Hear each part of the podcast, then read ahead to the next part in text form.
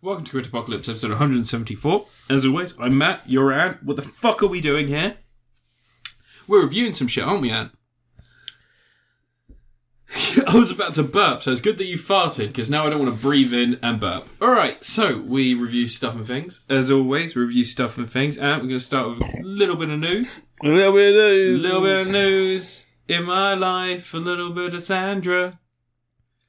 Maybe strife. I don't know. I don't know. Resident Evil's coming out in, in a few days. I'm going to review that soon. Uh, they've announced a bunch of stuff, I guess. Of what? What? What? You, just, you haven't got anything. You say you got news. You got nothing. Well, Marvel announced Got like fucking nothing. 12 Less prepared new than GB programs. News. Uh, What? You're less prepared than No, I'm better GBBs. than prepared for the GB news because I don't just have racism. Racism. Have you seen there's a war on Christmas, Ant? Those woke Again, those wokists wanna wanna stop people saying Merry Christmas again. Now, for our listeners who are slightly more intelligent, they'll lock you up if you say it's Christmas. yeah, they'll lock you up. They'll Um, throw away the key. for some They'll of, put you our, in jail if you say it's Christmas. some of our more intelligent listeners, every year there's a campaign in the news in which someone says saying Merry Christmas is offensive and be careful, and then some MP will go. Merry Christmas is offensive. People don't say Merry Christmas. It's all bullshit. It's all bullshit to make you angry. It's Facebook bullshit, but it's somehow reached the No, mainstream the old news. people don't have much else to go for. They don't have nowadays. anything to live for, do they? They've got nothing going I've on. got a calendar somewhere that depicts the yearly rate outrage of Oh, really? middle-aged people in Britface, but Oh. because whenever it gets around to Easter and the whole they don't put Easter on Easter eggs anymore, I make a point of taking photographs of the eggs that say Easter on them. So when they complain, I just share the photos Do of you know? the Easter eggs. You know what? There was an MP, a brave MP, stood up in Parliament the other day and said the reason that there are so many men committing crimes is because there's no male role models on TV anymore. Really? That's what he said. And you know what? I would like to. I would like to just quickly argue that crime rates are actually down. That's strange. Because you know men are too busy having role models to commit crimes. And also, also, I just like when did an MP start rabbiting shit Jordan Peterson points? Next, he's going to go in and he's going to be like, "I think forced monogamy monogamy is a good idea. you can't have sex. That's not your fault. That's the fault of women. We're going to assign women to you. That's your right." Mate, we can get a woman assigned. To it. Apparently, that's what Jordan Peterson But wanted. I don't have any room for a cage. Do you know what's really funny? Jordan Peterson Actually, said. one could go under my desk. Jordan Peterson said that uh, that it's bad that attractive people that are good at sports or uh, or like good actors and things. It's bad that women want to sleep with them. That a lot of women want to sleep with them, and they want to. I know have a some lot of absolute partners. losers who get girlfriends. Yeah, but he said that it's bad, and I say that's actually biologically accurate to what we actually are attracted to, Mm. because you remember that when we were, we were cavemen long and long ago, if you believe in evolution, like a fucking normal person, and not a What are you Christian. going on about anyway? Why are you going about all this? Oh, sorry. Yeah, let's get back to the about point. Yeah, Christmas? an M point, an MP. Oh, yeah, it's Christmas. It's Christmas, Anne. Soon it's December. Have you got an advent calendar? No. But you're talking about bullshit, so I'm getting out one of my weirder Transformers to play with. I forgot what I was talking about. All right. Well, then on, on to episode 174. Oh, well done, nailed it. It's your review, Anne. Is it? Yeah, you're first this week.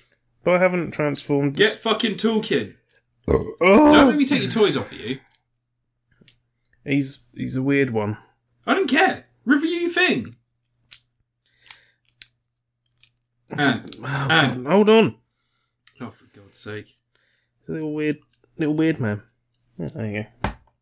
Anyway, you can't hinder my Transformers. I'm I'm a fucking. Shut up. I'm an influencer Shut up. now. Start reviewing your thing. I'm an influencer Shut on up. the internet. Start reviewing your You're thing. jealous of that. Start reviewing your thing. Ugh. Also, I brought the Windows thing up. Oh, for fuck's sake. Right. Anyway, this influencer here, first review, I forgot all about it last time because we were struggling for a full thing last time. I forgot about that game we were playing the day, like two days before. Oh, Super Mario. Mario Party yeah, yeah. Superstars. It's out. Mm. It's a game. It's a game that I got you for Christmas, and I let you open it early because you were a good boy. I didn't even wrap it. I'm fucking regretting that decision today with all your fucking Transformer playtimes during the podcast.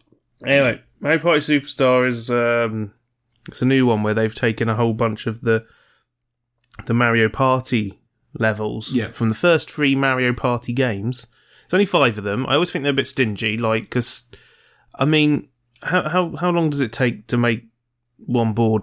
Not very. Like long. I, you know, I feel like Nintendo could quite easily chuck out a Mario Party game that's got like, you know, ten boards or whatever on it.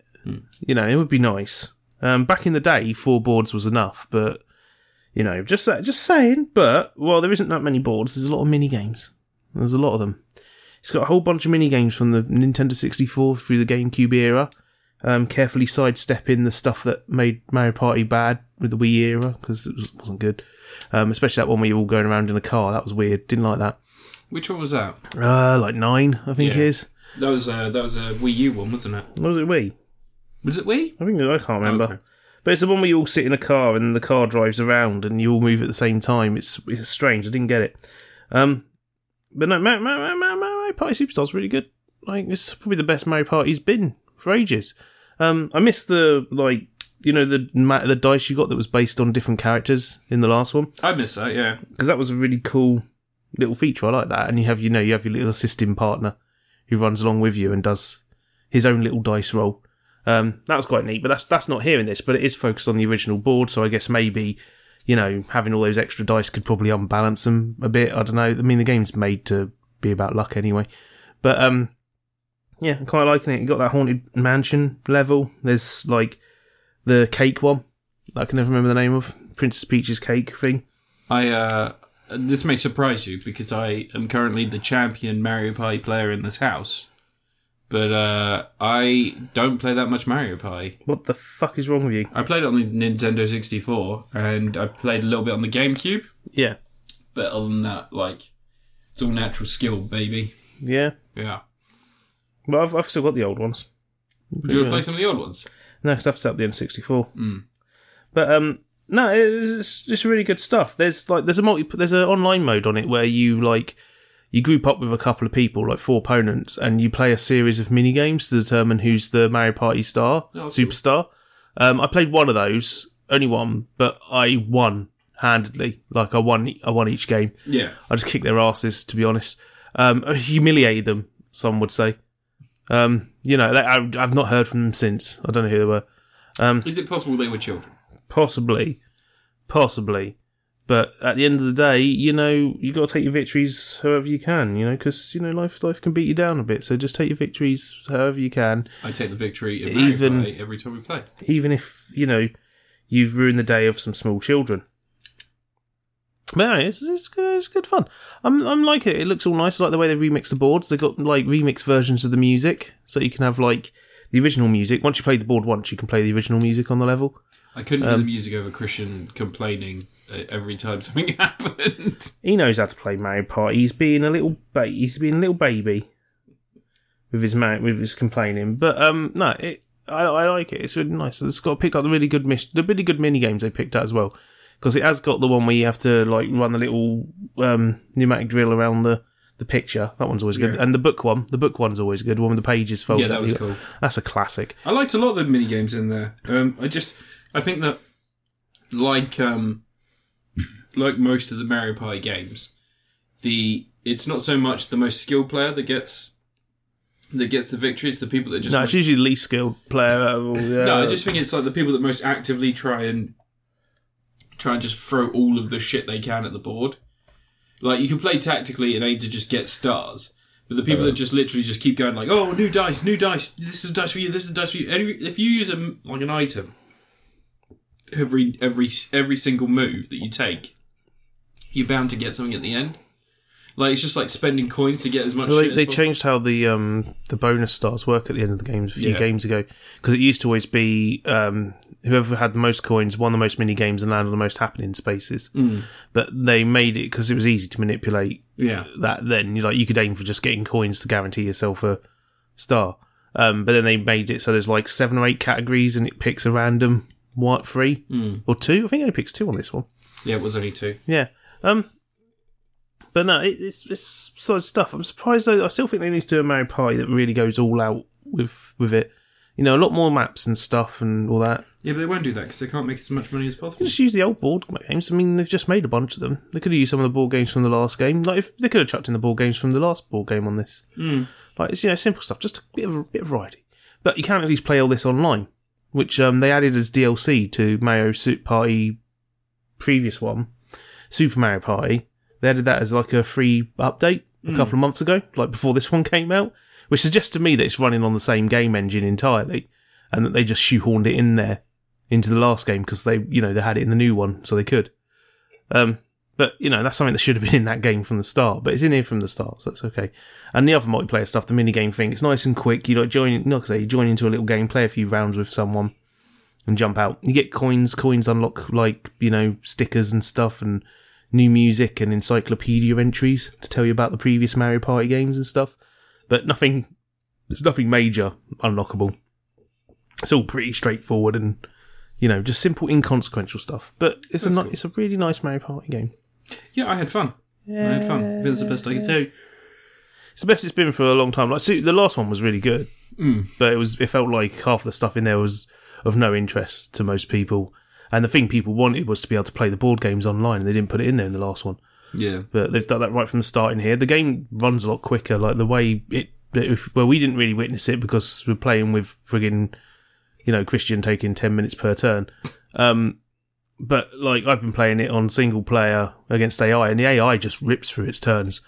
Like they don't, you don't see the dice roll; it just goes boom, number off it goes. through, And like it gets to a shop, doesn't roll through the text or anything. It just the item they just have it. They just buy the item and moves on. So like when you're playing against like com- AI com- pl- players, they just they just rattle through their turn really quickly to get you to the players, which is good, nice stuff because you don't need to see them read all the text and everything um, you know, and it's it's a fun time. I think they should add some more characters and stuff. They've had the same like eight Mario Party guys in these ones for ages. The last one had like Cooper and Shy Guy and stuff like that, but they're on the board, so you can't have that. So you, they expand a bit. Let's get some um, WarioWare party. Do a Wario party. I want a Wario party where like you get to the end of the round and you have to play a series of mini games. It's just like the smooth move mini Yeah. games. Just like a series of mini games, you have to knock each other out and stuff. That'd be really cool.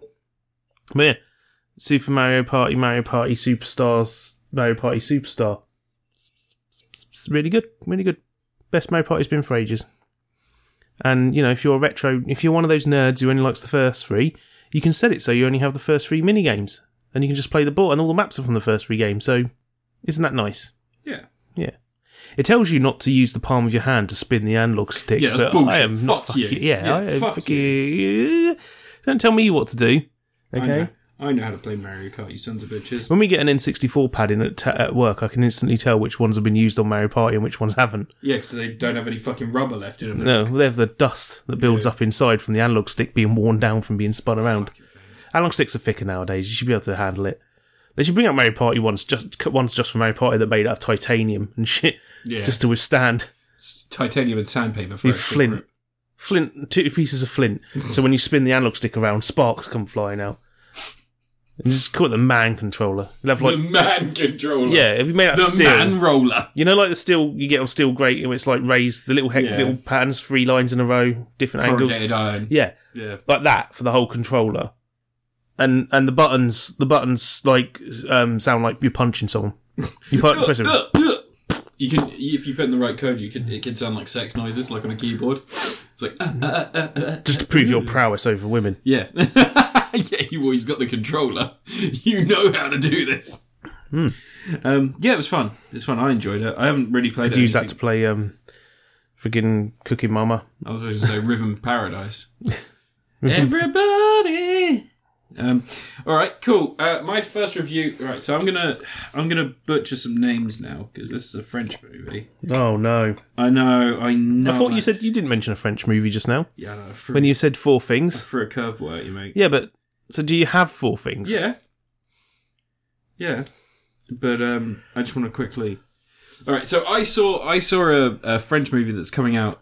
It's coming out. Oh, it came out on the nineteenth. Sorry. So I saw this as a The French pre-screen. Dispatch is not a French No, movie. it's not the French Dispatch. So I saw Petite Maman, which is the new film from, and this is how I'm going to butcher some names. Celine Sciamma. Sciamma. Do you want, do you want me to read it? Y- Uh, yeah.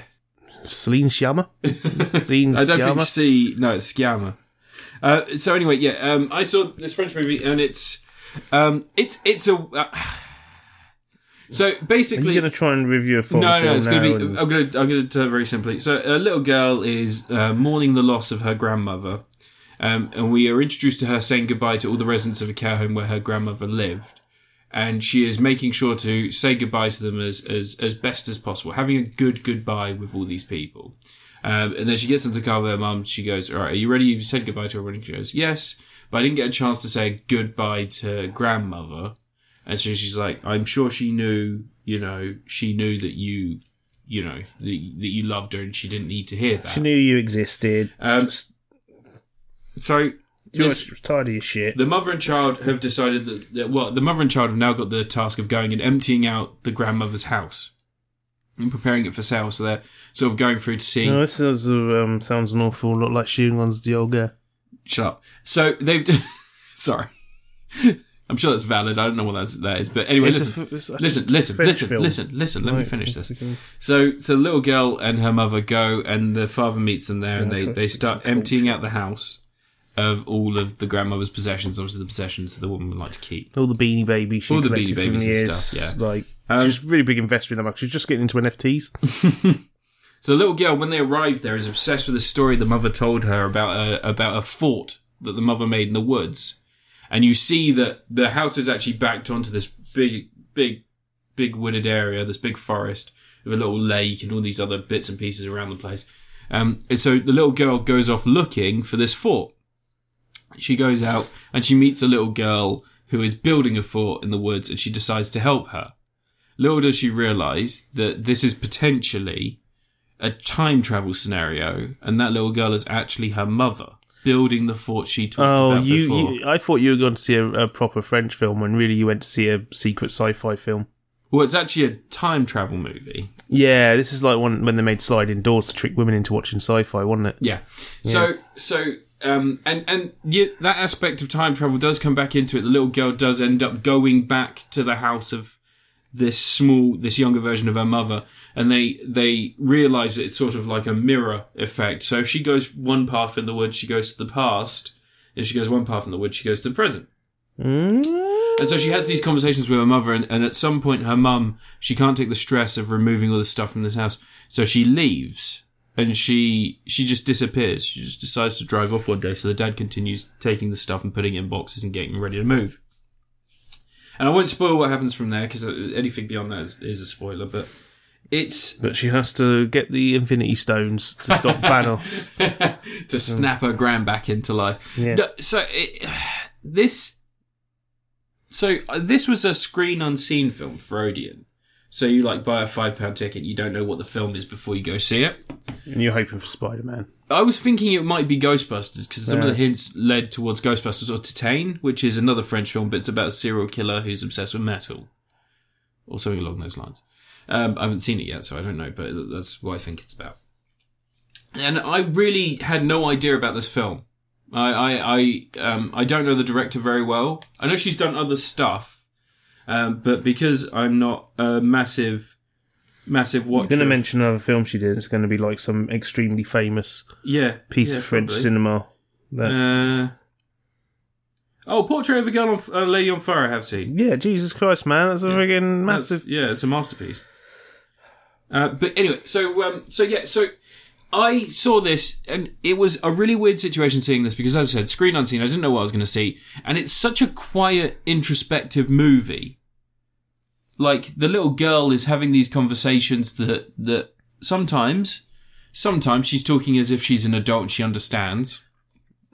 And Another time she's just a child. She's just interacting as a child, with asking questions and finding out.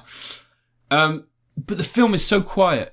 And when you're in a cinema full of 50 other people that bought tickets for a screen unseen because they thought that it might be something more mainstream and everybody's like chatting and they're like, they're like making a lot of noise. These quiet moments of like sad conversation that you're seeing on screen, these incredibly well acted moments, they, they're kind of dampened. They're kind of ruined by that atmosphere. I think it was a bad choice to put it on for screen unseen, but at the same time, I'm glad I got the chance to see it because I wouldn't have seen it otherwise. And it's it's one of those films that has made me think more than the other big film that that we're going to talk about later, but made me uncomfortable for other reasons.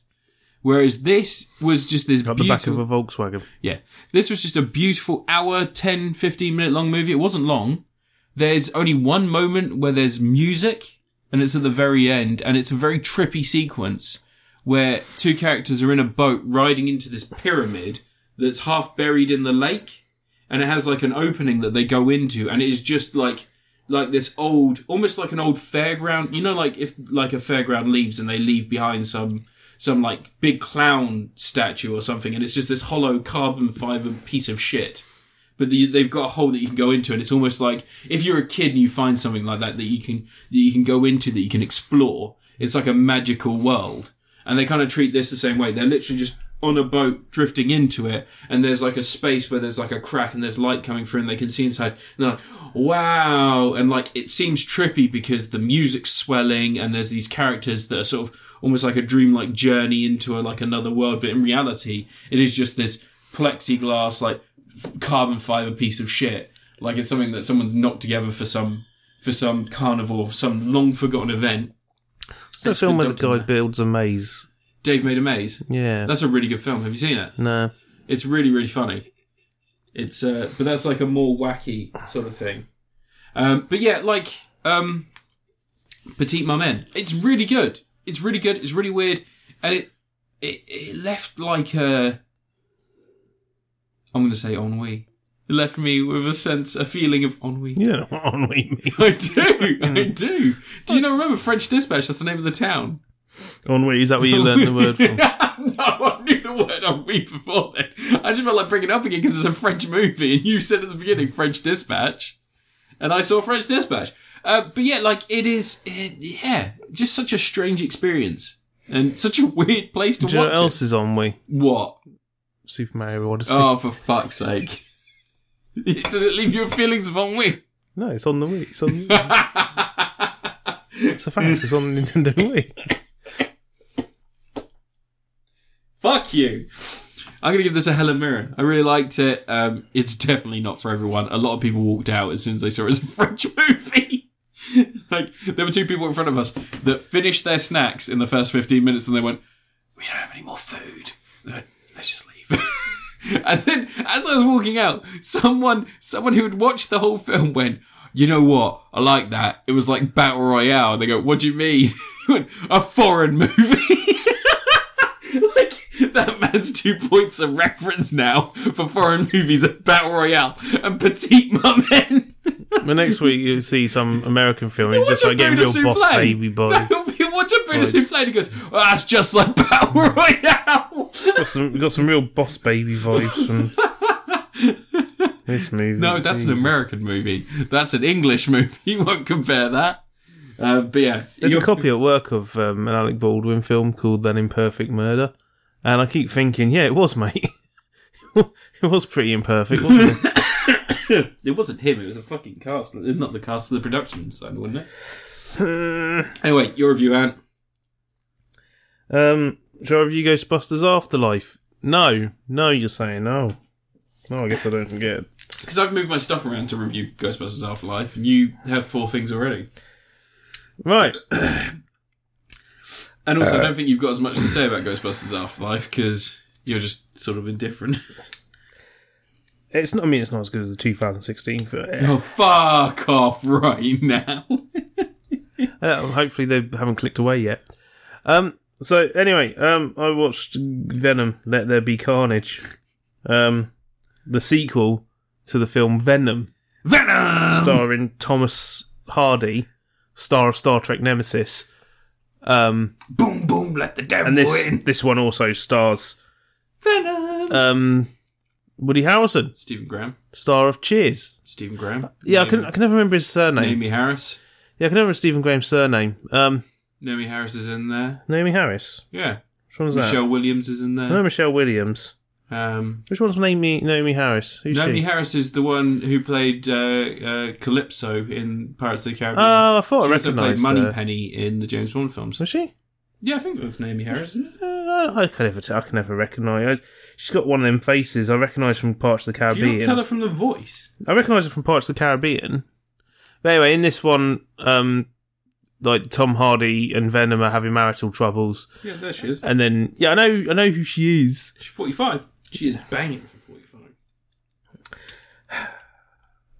For 45, 45 so old. She was in 28 Days Later. She was the Yeah, woman. yeah, yeah. yeah, Didn't yeah, realise yeah, that. Very attractive. Anyway, so Venom and Oh, Venom sorry, back and to Venom. Venom. and Eddie Brock they're having a lovers tiff. They're not getting on. I like the scene where Venom headbutts him, heals his nose, and then headbutts him again. I'm like, Yeah. that's a that's a good way to use that power. So they have this whole thing going on, and they at the same time they've been chatting to um, a ginger psychopath in uh, prison who's got- you know he would be on death row if they could confirm he had killed a bunch of other people or something. they insinuate that somehow Eddie Brock's responsible for him being in prison. Do they? Yeah, like he keeps saying, "I'm in here because of you, Eddie." No, he said uh, he said I'm go- going to be killed because of it. him. He's going to the chair. I because- thought that he kept saying, "I'm here because of you, Brock." Yeah, but that's when he's in the friggin' room Prison. ready to be executed when he's outside the execution chamber and everything. He wasn't there before, he was in another prison. Got moved. Um, he got moved at the beginning, didn't he? no, he got moved to the execution chamber after the little pri- little cell that's outside the execution room. Yeah. After Eddie had found where the bodies were, well, Venom found it, but you know Eddie was there also. Yeah. that's Venom, Venom's the smart one. I mean, granted, friggin' old what's his face, Cletus Cassidy, Cletus, um, had drawn everything on the walls, um, including extremely detailed, perspective correct to Google Earth um, images of the location where some of the bodies were buried. A bit of a Mara Henley thing going on. Maybe we can get Eddie Brock to go talk to is what is Mara Henley still alive? true. I don't know. I don't know. Find out where those bodies are. Yeah, get our get our boys back or I something. think I he don't know. died actually. Didn't it? The other one did. Mara Henley didn't. I don't think Mara Henley. I can't remember. No, no. can I? Um. But anyway, so you know he bites him. He Goes, that bites ain't him. blood. That's- That ain't blood. I know blood, Eddie, and that ain't blood. Yeah, and then carnage happens. Hmm. Um. And then over the course of the next hour, because the film's like one hour twenty six minutes long. It's great in that No, sense. yeah, yeah, more films should be like that. Um, Carnage and Venom just sort of like have their own little mini adventure for a little bit, Venom kills a lot of people. and then and then they just like the film ends. Um, Venom kills so many people. I think it's so refreshing to have one of these films where there isn't the whole thing where you know they capture the villain for a while, they have their first encounter, all the villain gets away, he did something nasty, and all this. It's literally like Carnage becomes a thing, and Venom and Eddie Brock split up for a bit, and then they get back together again in Yeah. the church to get married to fight Carnage. And stop a wedding. Someone's having a wedding. They're getting wedded. There's marriage is going on. There's a lot of unions and tearing people apart. The film has a lot of thematics um, for like you know unions being brought together and torn apart. Yeah, I'm actually that's not, actually not that's, that is- that is actually a thematic theme running through the film because there's also the subplot of him and his ex girlfriend, him accepting her moving on, Yeah. another lady, and Venom. Oh, Venom, Venom making friends with Sam. Uh, Is, Dan, uh, Dan, good. sorry, Dan. Yeah, although they didn't need him. He's Yeah. a more. of I an like, hindrance, I really. like you, Dan. Yeah, Well, no, I like, I like how Dan just appears and goes fire, loud noise, and he's just pouring turpentine. Except without the loud noise. He's there with turpentine. That would the flame would shoot straight back up to that bottle and No, blow him I up. know, but I know, but we're I not- don't think they did it for real. No, I don't think they did it for real. It looks very CGI. Um, there's some weird stuff in it though. Like the motion capture for Venom looks slightly robotic in keyframes, yeah. um, and I find that kind of weird considering Andy Serkis is directing it. Yeah. So I kind of consider it's a stylistic choice. I think they were trying to go for this look where he kind of looks a bit sort of like some sort of practical effect that's being manipulated on set. Mm. Well, I was going to say that Hmm. Cletus Cassidy, the effect for uh, for Carnage, Hmm.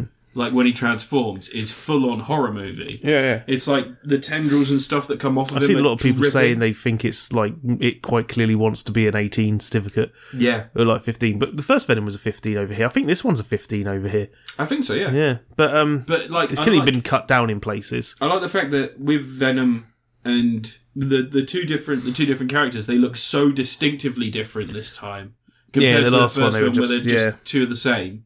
In this, But it helps that you've the final battle happens in, happens in a location, not against an entirely black got- yeah. background as well. One of the one of the really nice things about this one as well is that you can see that Venom cares about Eddie. Hmm. They have like this. They have this union that they've developed. Whereas Carnage doesn't give a I fuck think about Venom Cletus. watches Eddie when he wanks off. Yeah. And Whereas Carnage doesn't give a fuck about Cletus. So you see him manipulate his body. Like there are moments where he, he literally moves his organs aside Yeah. to create spaces in in his like abdomen, so bullets pass through and then heal them. And obviously, Cletus is insane. He doesn't really care too much about that. He's just enjoying the power. And like some section of his brain is obviously being shut off by this parasite manipulating him at the same time. But it's just like, it's just so funny to see that and it, it being realized in film is kind of cool. Like, I didn't expect to see that sort of. I was expecting him to just be a carbon copy Venom. I think that anything Yeah. beyond that surprises me. And the fact that they've gone so far beyond that, like, I really do like the effect of, like, and it happens multiple times in the film where the abdomen just pulls apart. Yeah, because you know, Just the opens first up. Venom did stuff um, in the first one where he was like manipulating himself into shapes that Eddie Brock couldn't possibly be inside. Potentially, I don't remember. Literally, Yeah, I, it's been a one time. It's been a while since I watched the Yeah, first I one. don't. I've got it on 4K. I, do like that they purposely mentioned him jumping into a lobster bath, which is the most famous Yeah. scene from the first film. But um, you know, it's nice and quick, and you know, Andy Circus. I'm surprised he didn't give himself a cameo or anything in it. He's a surprisingly good director of the action beats and stuff. The as weird well. thing is, I was I thought maybe did he direct the first one? He didn't. No, no, he didn't. It feels exactly like it's from the same director as the first one. I think that really this feels like it has more going on. It's more competently directed. Like the first one, there's a lot of dead air shit in there, whereas this one, like everything happens for a reason. Like you are only seeing They've only got ninety minutes. He's barely got ninety minutes, like eight- eighty minutes closer to. Um, it's because it is over in like what is it one hour twenty six is the total runtime? yeah, so? yeah, yeah. Whereas in the Uh, first one, it's like what almost two hours. I think so. I can't remember. I think Yeah. I can't remember. And the se- the first one, it's like it, it's the parasite jumping from Mm. homeless person to homeless person, all that other shit. kind of weird to do Carnage and Shriek, but I think they I just found wanted that a odd. second person Shriek of all characters, like, It's it's odd to give like uh, carnage. and to also allude to her being a mutant as well. Yeah, Like they purposely say that her mutations are growing, yeah. which um, is that Marvel very carefully avoids using the word mutation unless they're talking about mutants Well, to separate them from other things. shall But we shall we talk about the most significant thing about this film uh, is after the credits. oh, you get sucked into a different dimension. People Which don't- dimension does he get sucked into? the one we're in now. No, the MCU. He's actually Yeah, yeah, been confirmed it's- as being in the MCU. Yeah, now. that's 'cause he's watching TV and he sees Yeah, Spider Man. He's being confirmed as in the MCU now. Yeah, I reckon he's in a new Spider-Man film. I reckon he's in the new Spider-Man film. yeah, And I think that's fucking hilarious because how does that character work as anything? but but a I, villain I, in my that theory of the new Spider-Man film is that it's going to result in a dimension where Spider-Man exists in his own universe with his own characters, but there's also another version of him that exists within the MCU. You can take the idea that whatever happens in either movie counts, but you'll never see Venom and like Morbius interacting with the uh, Avengers. See, I think that I think the the movie is going to end with them all just being returned to their timelines and their points, and it will just be like, it will just be dot. It will be the end of it. Will be Tom Holland will come out of a shower and he'll be like, "Whoa, what did I miss? I just were I had a this dream I oh was no no in no! the Like, I shower." think I think all the villains are going to go back to their own universe, and Venom will be like back in his little universe and be doing his adventures, or they'll be like, wait, you know, like they'll have a choice basically. They'll give all the villains a choice. I think Doc Ock is clearly going to be his inhibitor chip is clearly going to be healed by the nanotech that he absorbs fighting Peter and like he becomes a good guy. Maybe he stays in the MCU. I But can see him keeping well, um, thingy around. I'm a bit annoyed they haven't aged him up a bit. Oh, like, who's old- that? Uh, Old um, fucking Alfred Molina. yeah, Alfred Alfred Molina, star of Frida. Um, I was going to say Boogie Nights. I can think of all the films. Species, Oh yeah, fuck. Species gets friggin' I was Natasha about to say Lake Henstrig Placid, alien. but that's just his character from Species, played by Oliver Platt. yeah, Horny guy, played by Oliver Platt. But um, no, I, I can see him hanging around. They can make him like the smart guy they turn to for stuff when they can't get hold of um, Bruce Banner, Yeah, when they can't decide what kind of scientist Bruce Banner is. Yeah. because he's every kind of side scientist in Yes, the he Marvel does seem universe. to be. Even did um like you know therapy yeah, for stuff. that's true. Yeah, I'm not that kind of doctor. Oh, So should start over from the beginning. Yeah, but no, I like I liked Venom too. I think Yeah, that it was a it's lot, more fun. than the first one. I think the villain. I'm glad they changed the wig, but it's still. I think that Should've Woody kept it. I would've Harrelson. kept the weakest. Yeah, Woody Harrelson wasn't the best person to play that character. no, Woody Harrelson's greatest Cletus Cassidy. Yeah, he's great as Cletus Cassidy, but I think that if you're going to have him as Cletus Cassidy, you add 20 minutes to the film and make him more of a character rather than a MacGuffin. Well, he gets he's not a nice really car. MacGuffin, He's just a villain, isn't he? But um, and I think that Shriek's inclusion, yeah, is a bit much, especially when you've got it happening. Well, in I think a they just church. wanted a villain that could be a weakness to Carnage. Um, what was your favorite favorite line in the film? I don't know. Mine was right at the very end. Cletus Cassidy saying to saying to uh, Venom, I just wanted to be your friend. And then, uh, and then, um, what's his name trying to respond by like with some heartfelt whatever, like I'm sorry. And then Venom takes over and just goes, "Fuck this guy!" and eats his head. Yeah. I, also, I also like the fact that as soon as they separate the symbiotes, Venom just eats it, like just Yeah. like fucking munches it down. I mean, it's not the end of Carnage in Marvel. Carnage has been eaten and yeah, ripped apart a million times. that's kind of the thing. Like Cleus Cassidy, Mm. it's it's alluded to that um, null is a thing in that universe because there's loads Mm. of the squiggle symbol and stuff. Hmm. Um, and if that's the case, then he's not even the first Cassidy to be infected with a symbiote. Like um, null has been infecting that family forever. There's a um, weird thing, little spoilery thing, but there's there's a really weird edits around when Stephen Graham's characters fighting Shriek, and then you just get this shot of him waking up with black eyes, and it no Mm. just goes. blue. They glow blue. Yeah, don't there's like blue irises and black eye around it, but um, yeah, just no no hint of what that's about. Well, I mean, I guess that's- he's got in some the of a comics. symbiote in That's, him. um, that's a symbiote. Which one is it? Yeah, I know that's the thing, but there's no indication of that happening. He doesn't really interact with Carnage at all. It's all shriek, and you know he has to beat up the lady. God damn it, Carnage looks cool in this though. Really impressed with that, and how quick it moves and all that other shit. Like, really enjoyed it. Um, yeah, had a lot more fun with this one than I did the first one. I think the first one felt bloated and it didn't really know what it was doing, and that's it. Just all of it was just bad for me. I didn't. That's what like it was. Um, Michelle Williams was in it a lot more than I expected because I thought they were doing the whole she's got a new boyfriend thing as the Yeah. quick way to write her out of the film so she can just shoot her scenes in one it. day. No, she was in No, there. she's in it for most of the film. I do like when she um gives up when she just said the venom spoilers for the whole film. Really, um, she said the venom symbiote. and She goes, "All right, let's not do that again. Well, maybe one more time. It's quite fun actually." Yeah, it's like, should we kiss now? It's like, why would we kiss? You've got the symbiote. Yeah. I don't. What we did that last time. It's like, yeah, never again, Eddie. Never again. Officially in another relationship. Yeah. I do like that as well. The um, the scene in which he thinks they're gonna get back together. She thinks that like uh, Dan's uh, not a thing anymore and all that other stuff. And then like she brings a ring out and like she clearly knows that Venom's still around, and she just says, "Take care of him for me." To Venom, and I like that. Like the fact that she's like, "You've got this murderous, cannibalistic parasite inside of you. It's fine." That works for you as a person. She's probably thinking about whether she was going to have weird venom babies with him. Yeah, that's true. That'd be off Sonny and Cher, the chickens, Yeah. they were a highlight. Yeah. Eat the chickens. I can't eat the chickens. They're best friends. Yeah. Right. That's a de- decent enough fun time. And I like, I like the fact that they've just gone. Fuck it. Can we make this the MCU? Yeah. Let's Let's let fucking Sam do- Raimi do it the next one. He's doing um, what's his name, isn't Doctor Strange. he? Yeah. Yeah, but Sam Raimi needs to make more films. Let him I make think what he so. wants. After seeing the Golden Arm, Yeah. I think he should make all the movies. Oh, is it my review next? Are you done with it, Venom Two?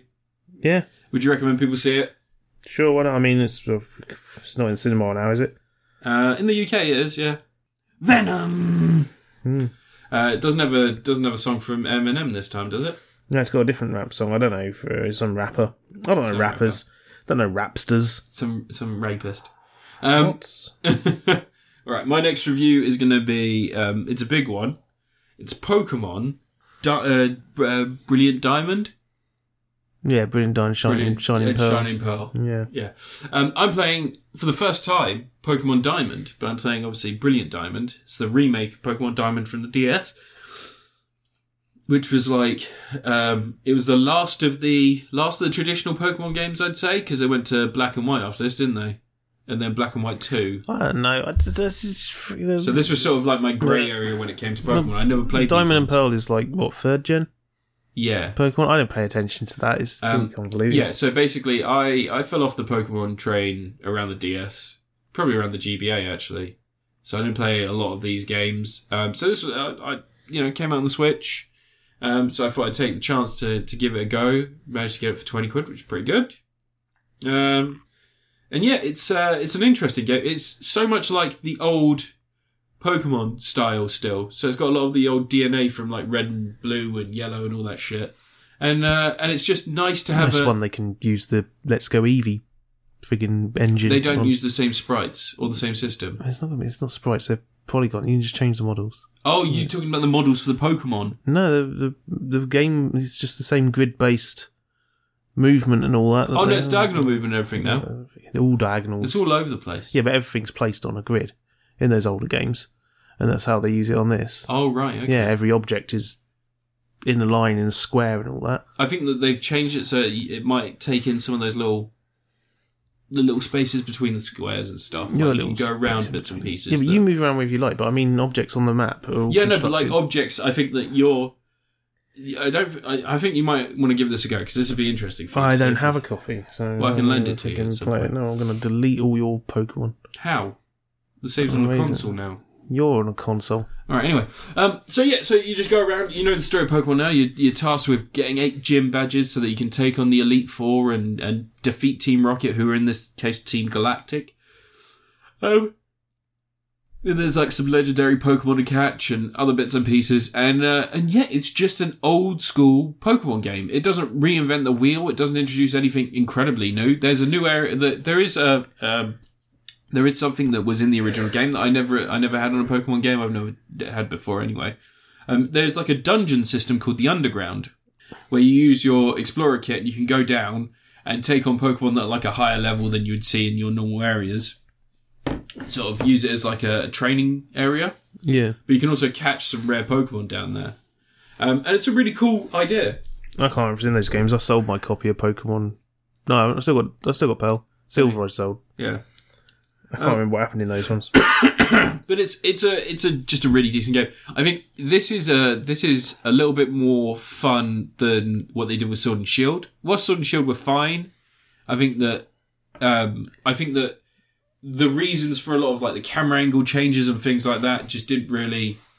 There wasn't this like great vista you were seeing when it like changed camera angle in like the first town and stuff like that. If they had just had a solid like stuck to one camera angle and you just sort of go around normal Pokemon style, probably would have been a bit more it would have felt a bit more like this, but um, People moan that it wasn't good looking enough as it was. Like friggin' it was fine looking. Like I think, sure, I think Sword and Shield looked good. I just think that the problem was going to like those tall, skiddy Persona style sprites instead of like keeping like the chibi style, simplified. no, but you're on Zelda. a real console now. You got to have like more human anime proportions and all that. But yeah, like this is this has been really fun. I'm, I'm going to continue playing it. It's, I've got a lot of RPGs that I've played all at once. It's your fault.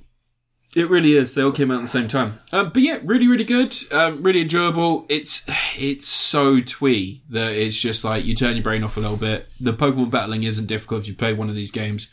You won't have any challenge from like just progressing. I think the biggest challenge is that some of the um, some of the like the little hints towards what you're meant to do next, as is always the case with Pokemon, are a little bit fucking. uh, Just go down the route that says the next number on it.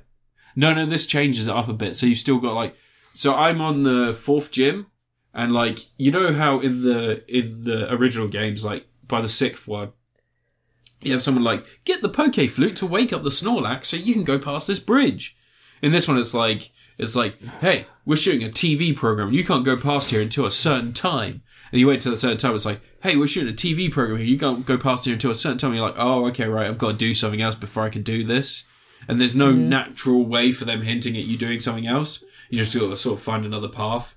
There's a lot more backtracking in this one than there were in previous games. It doesn't really sort of like because you know in the previous games, you'd essentially be overlapping yourself all the time but you'd unlock new little things that could like cut and stuff. You'd be able to go through a different section.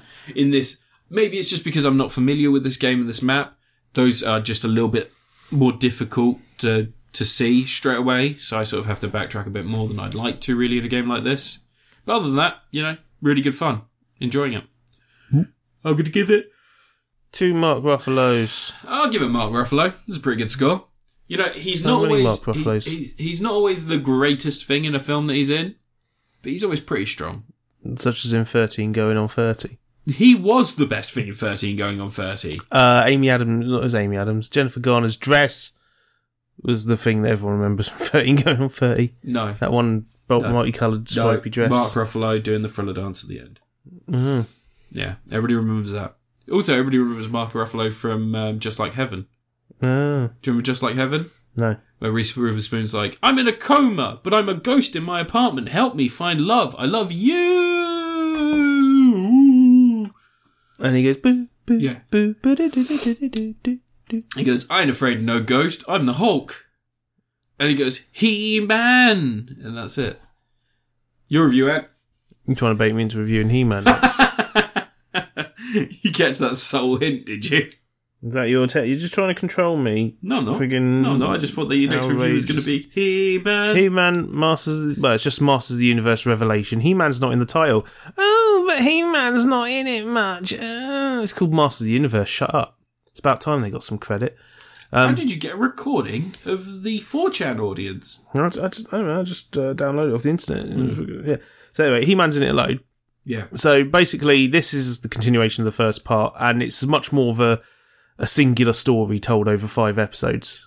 Um, whereas the previous one, previous one had this really nice thing where it felt like a Saturday morning cartoon, just aged up a little bit, where each episode was its own self-contained plot that they were focusing on.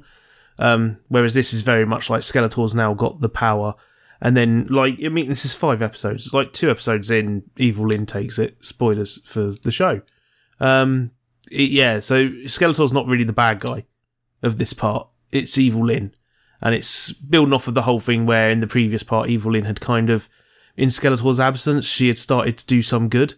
She was, she, you know, she still starts off as being someone who wants to be a badass and, you know, rule over people and stuff, but she starts to learn there's more to life without Skeletor around, you know, being the abusive boyfriend thing. Um, but then because Skeletor's back and because he used her and all this sort of stuff, she goes fully evil because that's the name, Evil Lynn. Bit of unfortunate, bit you know, bit mean of her parents to call her Evil Lynn. Um, but anyway, she she gets the power and turns into like a big buff tough lady with like Slightly sexual. short hair and muscles and shit. Mm, I uh, was into it's it. pretty cool. Um, but this this this second half isn't as fun as the first half. It's kind of it leans into that whole sort of you know the edge lordy stuff that people kept saying they wanted from the first one. Mm-hmm. The types who were like, "Oh, I want the grown up He Man for grown ups." This one's got a bit more blood and violence in it, and it's got like Evil Lynn seducing Skeletor in one bit, which is just uncomfortable and weird. Like it doesn't fit in the slightest. It's just really odd. Oh, what? Where she tells him she wants him. She didn't know she could take on a god and all that other shit. Yeah, yeah, Yeah, yeah, yeah, yeah. yeah. yeah. It's a bit. Uh, come on, that's like fanficky weirdness. Um, the finale's good. I like the last. The last two episodes were like a really good, fun, you know, action-packed finale. For I it. liked Ultimate Skeletor taking on like fucking feral He Man. Yeah, That was pretty cool. fair old savage man. Yeah. Um, but there's there's like some weird vagueness about things because they say, oh, the you know the power flows through the sorceress, and the sorceress is the one who's able to deny the person the power, apparently. But Yeah. so like, so Evelyn could have just taken it from Skeletor. Then could that have happened? And then when it got to the end, and everyone's like all powered up and stuff, and people have all got the power and all that, Evelyn could have stopped them all having the power. But don't don't worry about that. You got to have a big punchy, big fight. Um, loads of little you know nods and winks here and there for other He-Man-y stuff. You see, um, King Randor's uh, s- s- horse. That was one of the toys. Little horse with a robot horse thing. Uh, Atros or something, I think it's called. Um, you know, and all sorts of some characters come back. Fisto's there. Fisto says that he'd like to fist Skeletor. Yeah. So that confirms. Yes. So I went for. Um, that's another thing is just bringing back characters that you know from the original show and then just killing them, just to make sure you know all big well, stakes I think and that stuff. they had to with those guys. You could see that it was because um, they had to show what was going on with the with all the dark magic shit. 'cause they had no other way of really showing it in that scene. It was just poopy. This that's the thing. It's like she's trying to be badass and edgy, and oh man, people die and stuff, and it's really violent, and just just do an adventure. I would have rather had like five episodes that are just like characters going on quests, just like the He-Man thing to do, you know. But it was nice that they did bring back. I was worried they weren't gonna like actually give Evil in a proper arc and bring about the whole thing of her sort of turning good in the previous set of episodes because Um, you know I thought they weren't going to really address that in the second half, but it, c- it does on the last episode. It does bring it all back in at the end because it was it was getting close to them just acting as if it never happened almost. Um, but you know I was kind of a bit missed, miffed at the lack of anything from the villains really because Beastman has some little character development stuff going on, but other than Beastman, Skeletor, and Evil in the rest of them may as well not be there. Yeah, Um, you don't really see, and you see like a scene or two here and there where they're giving orders to the other men. Um, and they've definitely set up another series. So maybe we'll get some nice villain focused stuff next time. Does sound like the next series. It does well. It does look like the next series is basically going to be doing the storyline that She-Ra did, where Horde Prime turns up. But you know, fine. Um, Horde Prime is the real big baddie in the He-Man She-Ra universe. Um, what I would like is, can I have a She-Ra movie, please? I want another movie, just a little epilogue, epilogue movie for that series, because that thing ended really abruptly. This He-Man doesn't. This Master of the Universe doesn't. It, like, it has a finale and it has a decent amount of scenes afterwards to give you a nice little wrap up to people's story and tell you, you know, set what the status quo is in the universe from this point onwards. But um, yeah, it's it's solid, decent stuff. Just you know, a bit edge lordy and Yeah, all that. I did But- feel it like it felt more like a response to some of the online criticism, even though I know this was being made before. There was no way they could have. It was, this would have been practically done when the last lot That's came all out right, because only like wasn't what four months ago. It feels weird that it feels reactionary then. yeah, But, no, uh, I think it was just, it's a Kevin Smith thing of um, he always like likes to bump up the, s- the stakes and stuff in the latter half to make it. You know, he, like, he likes to sort of like change the the dyna- stakes dynamics a and little stuff, bit, yeah. To to make you go, oh, it's surprising how like Red State is just him doing that for the whole hour and a What half. was the what was the little fucking wizard dude? What? Who's the- Orko. Orko. I didn't like the fact that Orko was like, I came back and I helped, and now I get to go back to where I was. And then what is it? Is it Man at Arms, or is it Evil Lynn that holds him and there's Yeah, oh, she no. stops him. Yeah. because Orko saved her. her. I know, but it just it felt like, hey, Yeah, well, that's a nice way of confirming that she has given up being bad. yeah, it just She's it going to felt- make something of herself. Just felt a bit like, hey, let the fucker rest, you know? No, Orko's finally got good at magic. A bit of fuck out. This is like Scareglow came back though. I like Scareglow. Scareglow's my boy. Mm. Which My- one was Scareglow? he's the glow in the dark Skeletor. Oh, okay, yeah, Yeah. yeah, yeah, the nut job one. He's a he's a Really? shadow of Skeletor in the toy or so. Yeah. Yeah, I like, I like Scareglow. Scareglow's good fun and Goat Man. They're really. Um, Blade from the Masters of the Universe movie is in this very briefly. Mm. Um, I had a good laugh. I was like, "What the frick, Blade?" I did like, um, I did I'm like gonna get Skeletor and He-Man teaming up for a little bit. Yeah, Yeah, so that was fine. I didn't like the fact they, that they team like, up every now and again. I didn't like the fact that like Skeletor made Evil Lynn the sorceress of the castle, which meant she couldn't leave, and then she just left. She's just like I don't give a fuck. She doesn't leave. She stays there the whole time. No, but she leaves the castle itself. She, the, the big battle. She's outside in the air, flying around against. But not until Teela's mess things up. No, For it's her. after that. It's, No, it's before after that. that. Sorry, No, they stay inside the castle the whole time. She stays in the castle the whole time. I thought she left immediately after she got the, all the power. No, she stays in the whole time. She does like the projecting into the sky thing Oh, maybe to that's tell everyone, which that also is like a thing that comes from the movie, yeah. um, which Skeletor does. Yeah, Shao Kahn comes out the comes out the castle and he goes, "Your your souls are mine." Yeah. And then uh, and then uh, Christopher Lambert, famous Asian man, Turns into James plays Lamar. plays Raiden. He goes, "I don't think so." And in the next movie, um, in the next movie, he says that same line, but it comes out like, "I don't think so." No, It's a different. It's, it's Dr. James- Christopher James Lam- Lamar, yeah, it's James Lamar. That's one of Raiden's powers, though. Yeah, he turned into James Lamar. He goes from a French And Lyndon man Ashby's to, like, I'll do half a day on this film. "Yeah, break my neck." Imagine making a sequel that even Lyndon Ashby wouldn't be bothered to come back for. That's that's not how he felt about Resident Evil Apocalypse, is it? Uh, he was was in he Resident there? Evil Apocalypse. He was the sniper guy. Yeah, but he wasn't in the previous one. No, he wasn't. No, No, so that was just he the got first- killed off in that one. Yeah, he, That's his rule now. One and done. Unless it's Team Wolf, in which he did five series. good old Lyndon Ashby. I like Lyndon Ashby. yeah, He came back. Did you see that he poor played? man's Michael Bean. Yeah, he. You know, like Robert. Is it Robert Chen? Is the guy who played Robin Chen? Robin Shue. Robin Shu. Um, he came back with Lyndon Ashby to play Mortal Kombat against each other because they brought out that that Mortal Kombat movie pack, Oh yeah, and they were both they were playing it for IGN. And it's two guys who don't know what they're doing, beating the shit out of each other in Mortal Kombat, and they're very friendly with each other, and it's just nice to see. yeah. But who would win out of a fight between Lyndon Ashby and Robin Shue? Lyndon Ashby, Really, you reckon? 'Cause he's Johnny Cage. Yeah, but Robin Shue. he throws the green energy, and then he does the he slides with the green energy. All that Robin Chu does is bicycle kick. Bicycle kick his way to the fucking There's a bit in the Mortal Kombat movie where he runs up a wall, does a backflip. yeah. Um, and they were like, "Do you want wires?" And he's like, "No."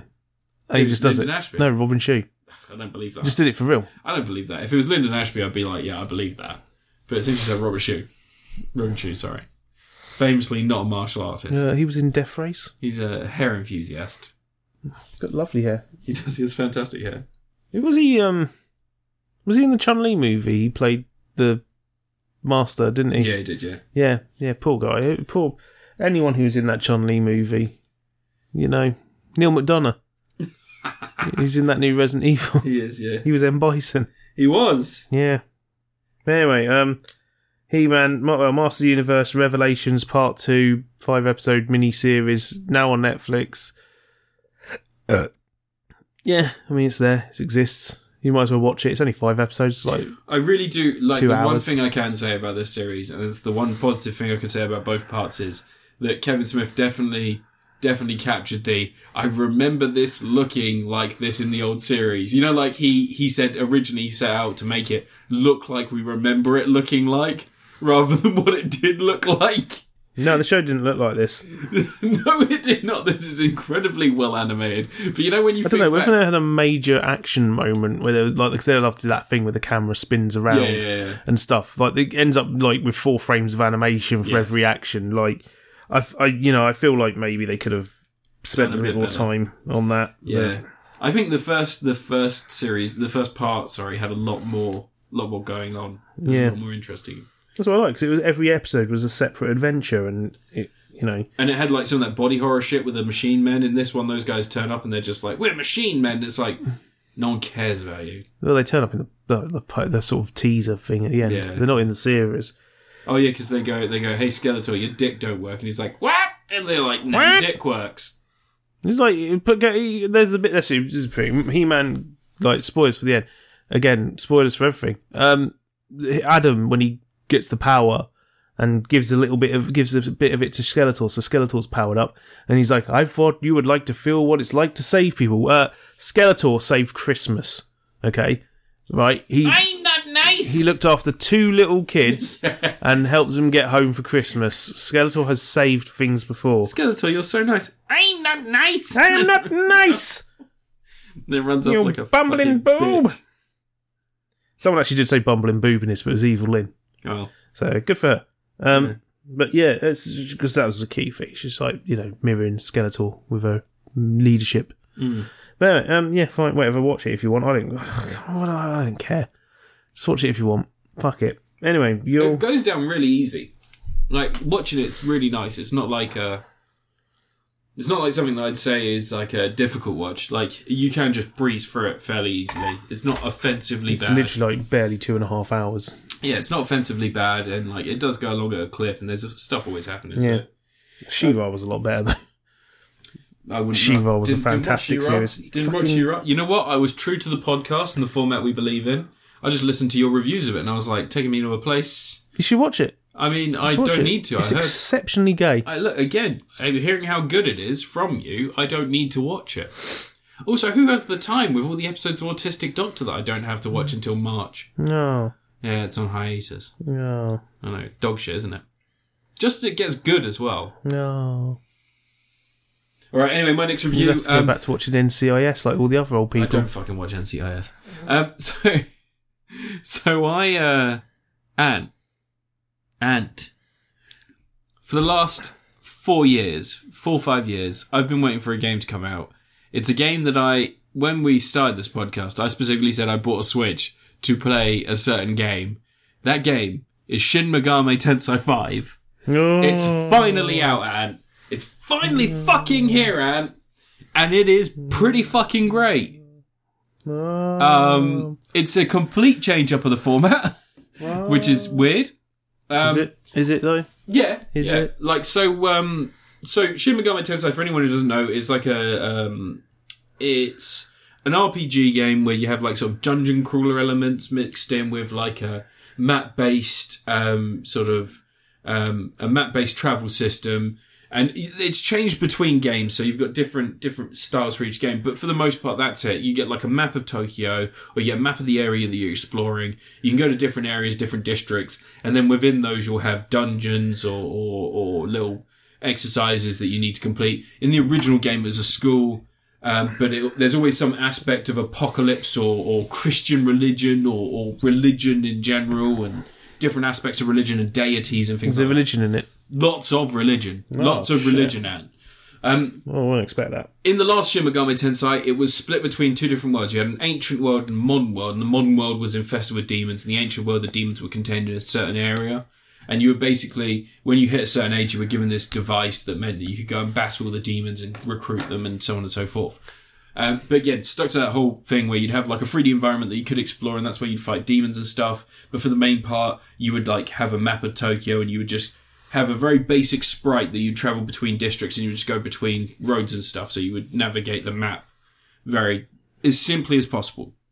But the whole game was fucking great. It took hours to complete. It was really engrossing. It's a bit like people call it like adult Pokemon because the concept is you don't catch things. You instead talk them into joining you, which usually means you bribe them with stuff or you give them the right response to a question and they join your party. Just try beating them up and shoving them into a ball You like can't the just beat Ash them up. does. You can't beat them up to Ash does coerce them. that. Yeah. So, yeah. Um, and then the the demons that you get, you have to sacrifice them to combine them to make more powerful demons later. So there's no real um, there's no real kinship developed like there is in Pokemon. In this game, interestingly, what they've done is you can you can learn the essence of a demon. So your whole team gets XP now. So every demon in your roster gets XP, depending on whether they're in your party or not. They'll all get XP, but the people that aren't in your party get a smaller amount. And then you what got an happens is- XP share. as you as you level up, you Give get them a Oh. rare candy. no. As you level up, it takes a lot more than just a fucking couple of battles at this. It takes forever.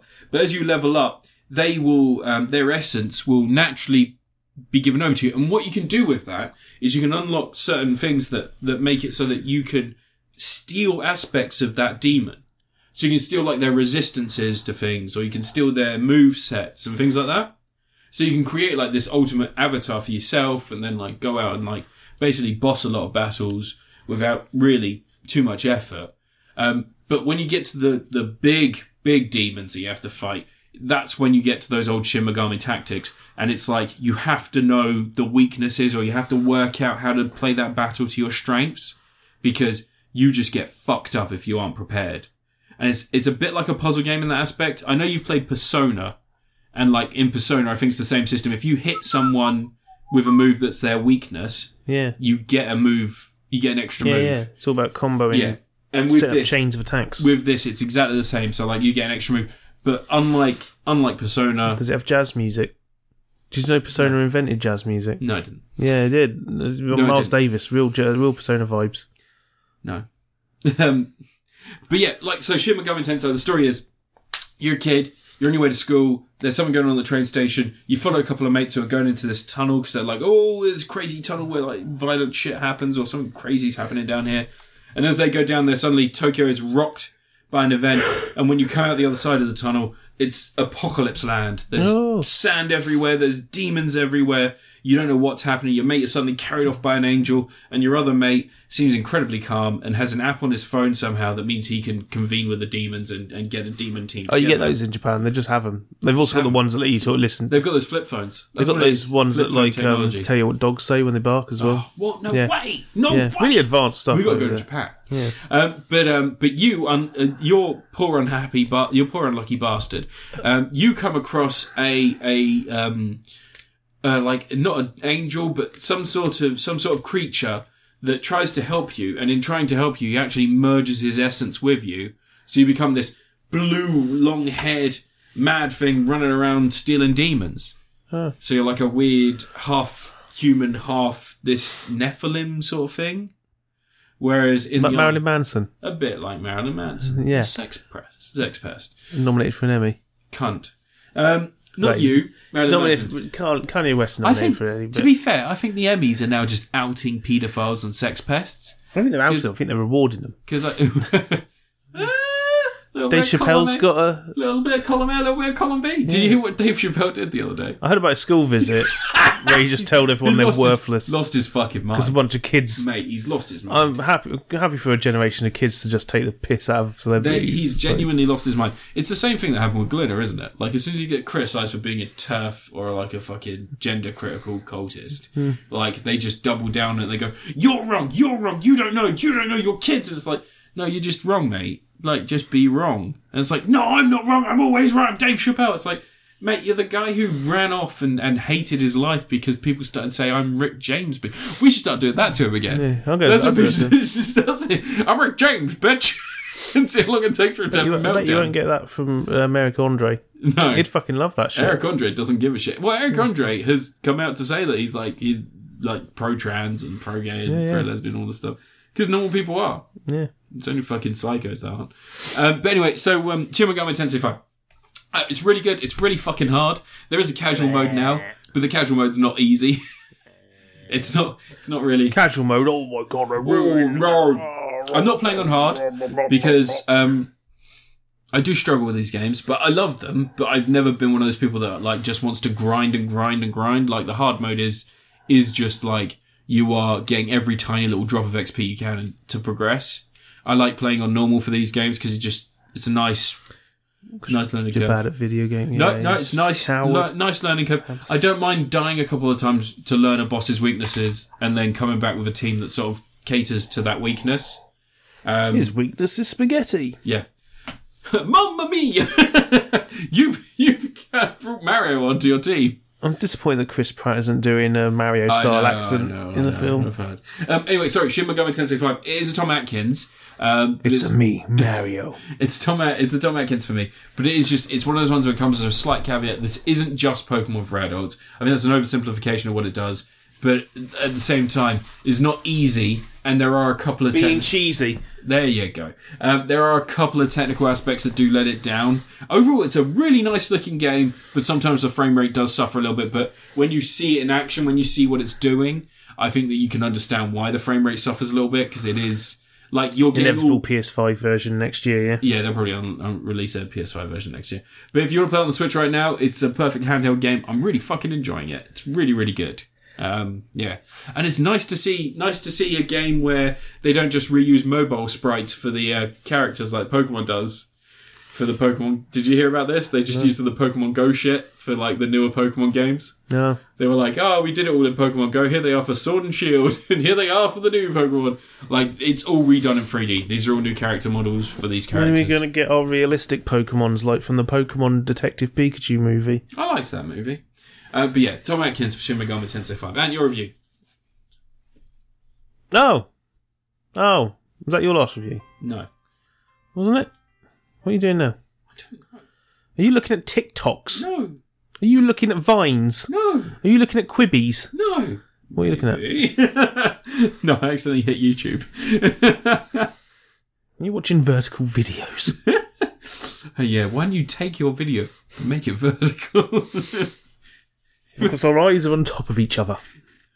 Cyclops is really big in the Cyclops market. yeah. Yeah, huge, huge in the Cyclops market. Like um, Dan Crenshaw, he's a big fan. Sorry, is it racist? No, Dan Crenshaw's not a fan, I'm afraid. No, he's a cunt, so it doesn't matter. Yeah. Anyway, so uh, I You wa- didn't fight for black people's freedom, I'm afraid. you fought for white people's freedom, apparently.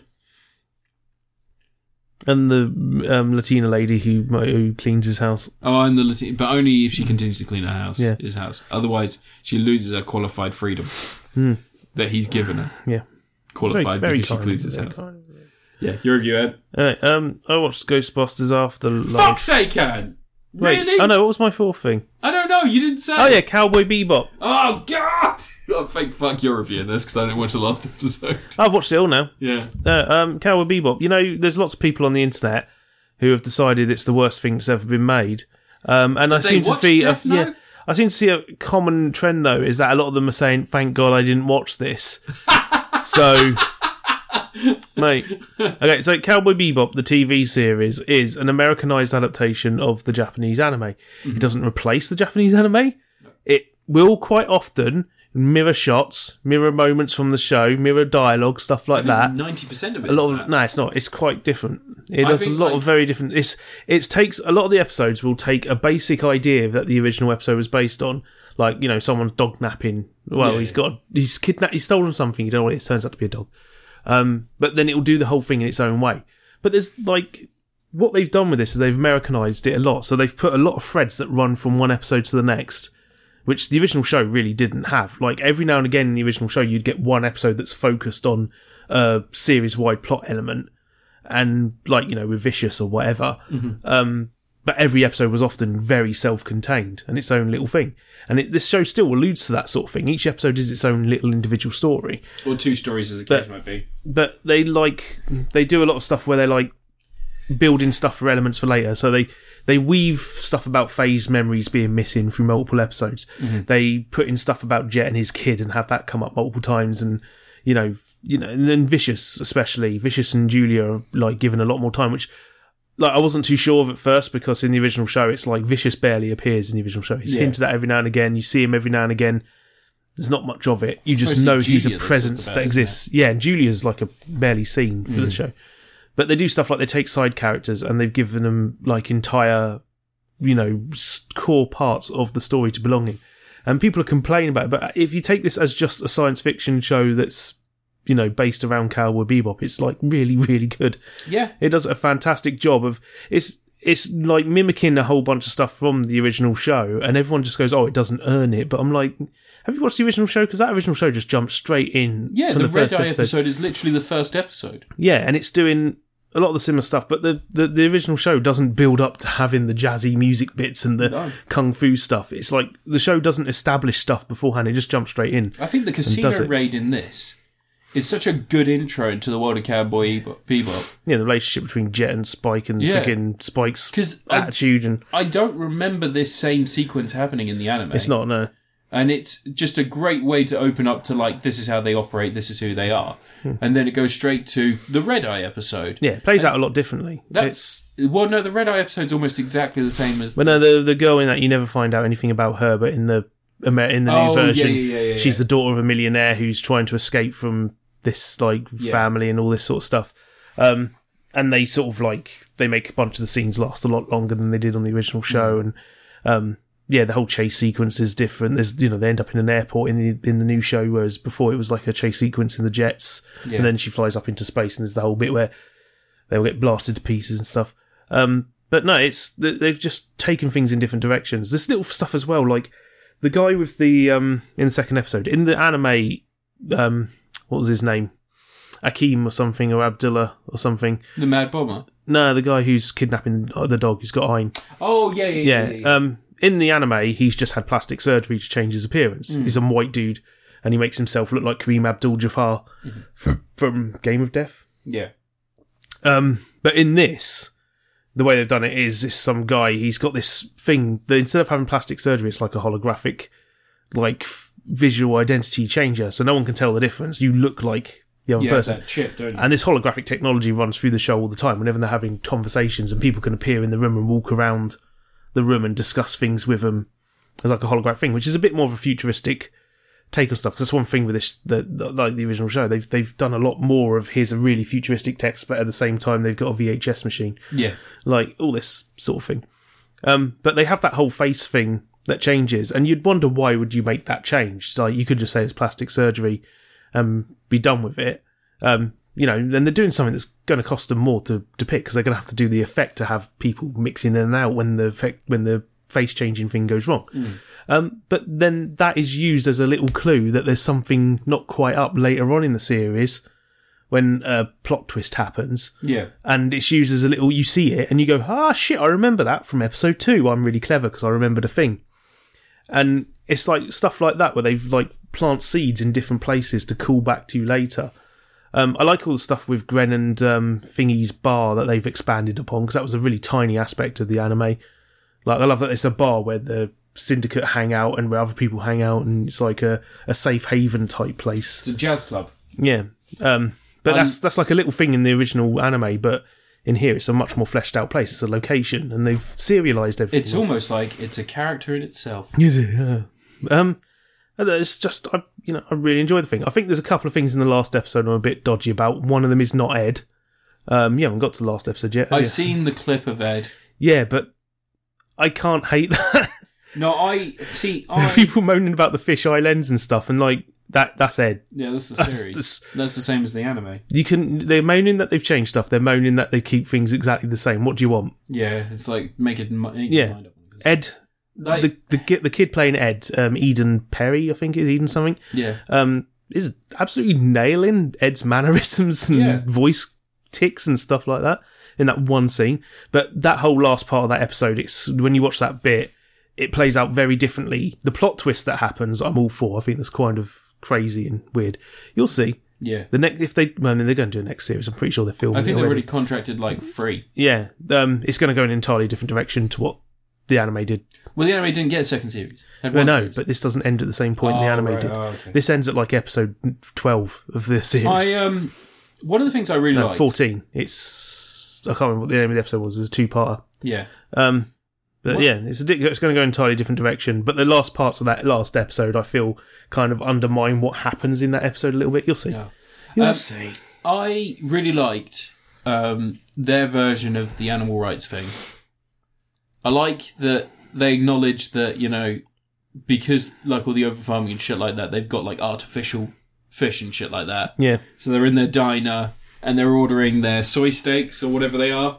It's like, can I still get the two for one on soy soy steaks? And she's like, yeah. And it does it come with the unlimited cheesy bread? She points to the voucher. She's like, all right. And uh, and Spike's complaining about stuff. Oh, by the way, John Cho and uh, who's the guy who plays? Cream. Um, I forget. I've forgotten his name. I was thinking Cream Abdul Jabbar. No, it's Mustafa Shakir. Oh, okay, John Cho playing um, Spike and Jet Black. He Spike's a lot more optimistic, less cynical Spike, but Yeah, it feels like Spike. It still feels like it Spike. feels He's- absolutely like Spike. Like Yeah. John Cho is great. yeah, he's f- nearly fifty. Um, he is, yeah. and also, um, Faye, the actress who's playing Faye, Daniel Pandel, Pandel, Pandela. yeah, is great. Um, She was in Jurassic World, wasn't she? she was, yeah. She Yeah, plays she's the the one, the character- one who lets all the dinosaurs out at the end. She's like the paleo vet or whatever it is. yeah. Um, she's great as well. What was um Mustafa Shakir in? He was in um something. He was he was the Bushmaster in Luke Cage. Oh, so he fucking was. Yeah, that was it. I knew he was in something. But yeah, so anyway, um, everybody who plays those three, fantastic. I didn't like Ed, but I didn't, like, if I'm totally honest, I don't like Ed in the anime. Yeah, but you haven't watched the last episode yet. no, that's true. That's true. I mean, like, from the clip I've seen, I don't like Ed. I, I imagine she'll be toned down for the second series. Like, And that's just I- the intro to make you go. Here is cra- is Radical Edward. like there is a reason that I prefer Sh- Samurai Champloo over over um, Cowboy Bebop, and it's because they don't have an Ed like character. I never got on with Ed like in in um, Cowboy Bebop. Outrageous. Well, it's just it's an anime. It's a generic anime character. Like that's kind of my problem is that Spike is kind of new. You know, Jet Black's kind of new. Faye's kind of new. Like all those characters are all incredibly competent human beings who are very very good at their different aspects. Yeah, but Ed's meant to like be And a Ed's mock chaos. of. Yeah, but Ed's meant to be a mocking of the kid appeal character. Yeah, that yeah. anime shows, and that's that why I didn't like it. Hmm. Like I never liked Ed, but um, but you know, whatever. I like John Cho enough. I like I like Spike. I like Fate. I like I thought Jet the Black. guy playing Vicious felt really weird at first, but I as the show didn't- goes on, I really like That's the problem. I didn't episode like, eight, nine, ten. Like Really, Vicious in those eight, nine, ten episodes, fantastic. I just didn't like him. He's really weird. He's got the wrong shaped face, hasn't he? Well, it's not just His head seems too big for his Yeah. body. like I just didn't like him. Um, and and it, the same with um. Some of the villains, like that clown villain. I don't remember that clown villain in the anime. I can't remember, but he's um he's that guy who's in the Rob Zombie movies, isn't he? Yeah, Yeah. but I didn't like him. I, I really fucking hated him. No, he's in the anime. I remember Is that. he? Yeah, yeah, because he gets um he gets yeah, same thing happens. He gets knifed and he starts crying for mummy. It's like really later on in the series. I think I'm pretty this sure. must be like I think one of my biggest. It's been a while since I've watched through the anime though. I've only, I've got to episode ten of the anime because I'm rewatching it. But like one of the things I say about the anime, twenty minutes for these stories is enough time. Hmm. Like forty minutes might be stretching them a bit much. But um, one of the things I was going to say, so I really like the episode where they go to the restaurant and they have the soy steaks, and I like Spike's line. I think Faye just inje- injects herself yeah, Mm, into the Faye crew. just injects herself into that. Sorry, what's that? Oh God! it's no, she's just water. like, I'm in the crew now. Yeah. Um, and the unlimited cheesy bread, where it's just But you like haven't being seen it sprayed since from a episode Hmm. machine, and she just picks it up like, nom, nom, nom, like just jumps and starts eating. And I like the fact that Spike has that line. Jet Black goes, "It's not been. It's been a long time since we've had a fancy meal." And Spike goes, "This is a fancy meal." I fucking love that line. Um, and I also like the fact that they've realised that seeing a half-eight person, um, like a degeneration virus or like a not degeneration, a de-evolution virus, isn't that interesting? You know, like, but a virus that turns your i- organs into a fucking tree is Yeah. grim and Yeah. incredible looking. and such a Oh, the great eco fucking idea. terrorist. Do you know who the lady was who's um, the eco terrorist leader in that No, episode? who is it? It's um I've forgotten her name already, which is the woman who's in friggin' Escape from New York, John Carpenter's ex-wife. Oh really? Yeah, it's her. Oh no way. Forgotten her name, That's but I really was just cool. like, oh shit, her. The woman who was in the fog, she plays the radio. Yeah, lady. yeah, yeah. yeah. Um, but yeah, other than that, like I, I liked it. I like this. I like this. I just I don't think that. I think my problem is that I um I got to episode eight or nine, maybe seven, seven, eight or nine. What was the last one you saw? Uh, I midway through nine. Have you seen the one where Vicious unleashes his plan on the on the elders? Can't remember. Because if you haven't, then you're on episode seven. Oh, maybe I'm on episode seven then. Yeah, because eight, nine, ten is like It's like all he unleashes his plan. Episode nine's a flashback focused episode, and episode ten is the church episode from. Oh, okay. So that might be episode seven. Um, but I mean, I like like I said, if I if I just had John Cho, uh, the dude playing Jet Black, and Faye all just having space adventures, I'm happy to watch more of it. Yeah, Um, I'd like him to do the movie. I think you said that the other day. You said you'd like to. See I the imagine movie. that'll be like, done as like a two part thing. Yeah, because that final that final It's in the credits. It says based on knocking on heaven's door in the credits. So that final 15 minutes of that movie. If I could get John Cho doing that stairway fight and like fucking all that other shit. that happens- cast cast Keanu Reeves as Vincent. Like, No, fucking- no, you yeah, know what do- Keanu Reeves is Vincent. But You he want- was originally t- down to be Jet, to be um, Spike Spiegel. really Yeah, years ago when they were making it Well, for a they could film. Make it a movie, yeah. Yeah, I'm guessing that was around the time that he did The Matrix. yeah. No, it was after that. It was like ten years ago. Jesus. Yeah, before John Wick.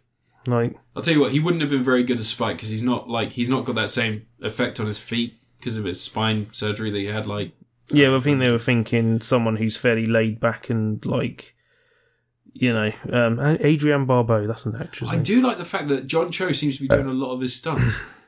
Yeah, kind of, he's doing his action scenes and stuff, Yeah. but it is shot in very like oh, hot, you know, two seconds of action. yeah, there's a couple of there's a couple of fights where you actually get to see like You can't shoot long fight sequences like they do in Hong Kong. As much as people want them, it takes a lot of time to shoot those sequences. it's a lot of choreo. It's a, yeah, a lot more choreography, a lot more, you know, not everyone can do mo- really long choreography in one go. Yeah. But teach them to block and then throw a punch, and you can shoot that and then go to another shot and block and throw a punch, do a kick. Well, it, uh, you remember Gangs of London? I reviewed that last year. I, I Hmm. yeah. watched all of that. The fights in that are incredible. They're all long shots. They're all like cameras panning and sweeping. There is a really good sequence in episode nine, which is done to look like a wanna, but um, there's strategic bits of wall going Is in front that- of the camera Does it cut? Yeah. where John, where Spike's working his way through a whole Corridors. ton of bad guys. Yeah. Um, like he's basically it's the thing that gets him kicked out from the syndicate. Yeah. and you like it's all done in like to look like one shot. It's not though. Um, but there's um really good. I did there's so stuff that's like incredibly cowboy bebop. That wasn't in the original show. Like Jet wa- attending his daughter's Yeah, um, the play hologram. recital, and he's there. Like you see him, like just looking into the distance because he's watching. Because Mm. to him, he's watching the play, but he's sitting in like a bar somewhere Yeah. with a hologram thing going on, and in the background, there's Spike fighting like six guys in the background, like Fucking trying to love that he spends the whole episode trying to find good signal. yeah. And he finds it in the same bar that Spike's having his little. We tell Spike just keep an eye out and keep him distracted for me while I go deal with the play recital and all that, and he's just like Spike's keeping How him is he distracted. so good at Jet Black's voice? oh yeah, yeah. It's it does sound different, but he's got the right tone, right Yeah. inflection, yeah. Oh, it's weird. But But yeah. considering last time I watched him in something, he was doing that thick Caribbean Yeah. accent and the Bushmaster Wagwama Brethren accent going on. It's still, y- yeah, like you say, I'd watch more of the shit. I think the anime is still superior, but I think, like, Yeah, it there's doesn't- things that they've changed. the anime still exists. Like, Yeah, that's, that's kind of it, isn't it? Well, people get moaning about this. If you, do, if you don't want to watch, if you don't want to watch the live action show, you can watch the anime. It's on Netflix. Also, John Cho's hair. Can we just have a quick second to appreciate? Fucking hell. Big hair. It's great, isn't it? yeah, It looks dead on. yeah. Is it all slicked back for a while? Him. Yeah, he does his fearless. Yeah. Yeah. I like the fact they've integrated some more of his backstory, but I don't. I keep getting the feeling that I'm not saying like, it's Americanized. They're- It's, you you you fill out stuff like that for Yeah. American audiences. that's that's kind of the thing that that trips it up. Doesn't make it though. any dumber. It just that's Oh, that it just is- means it's more in you know less more is on the screen than one of the things that trips it up a inferred. little a, a lot in this version is that John Cho and Jet like Jet Black and and Spike Spiegel they have a lot more charisma. They have a lot more camaraderie yeah because there are more scenes of them two interacting, like more friendly. yeah And I think that him hiding that from him, like as in Spike hiding his past from Jet, doesn't make any sense because I think that Jet has fully acknowledged that he's willing to go to the ends of the earth for Spike. Yeah, it's part of the show though. It's Part of the original show as well. Yeah, I know, but But I just- think that revelation comes later. I can't remember. I say it's been a while since I watched the original show all the way through. because I, I I get the I can't remember how Jet lost his job as a policeman in the anime. No, he he quits because like he's trying Corruption. to uncover who was behind the corruption. He gets injured in the process. Then he loses his arm, doesn't he? That's how he gets the robot arm. He gets shot in the arm and it like cuts his artery, so he needs a his arm's dying dead, so he needs to Yeah. replace it. Can't be fixed. He got all sort. He got all messed up. But that's an episode in this. Did you not pay attention? No, I did. I did. I watched that one. Um, but it's the most obvious person who betrays him. Yeah, that's yeah, American. That's American storytelling. But that the whole thing's done as a noir. That episode. yeah, I know. Yeah, I really like it. Like he keeps going to the well, the jazz music playing on the radio and stuff. They click it over. And Yeah, stuff. that's it. Yeah, talking about music non-stop and all that. That's one thing it does well as well. The music. Um, that is the seatbelts playing in the bar that you go to all the time. Yeah. Yoko, um, c- friggin' Kano, Yoko, what's the fucking? I'm forgetting names. I don't know. I know, but I'm enjoying it. I haven't watched it all. but I'm enjoying it.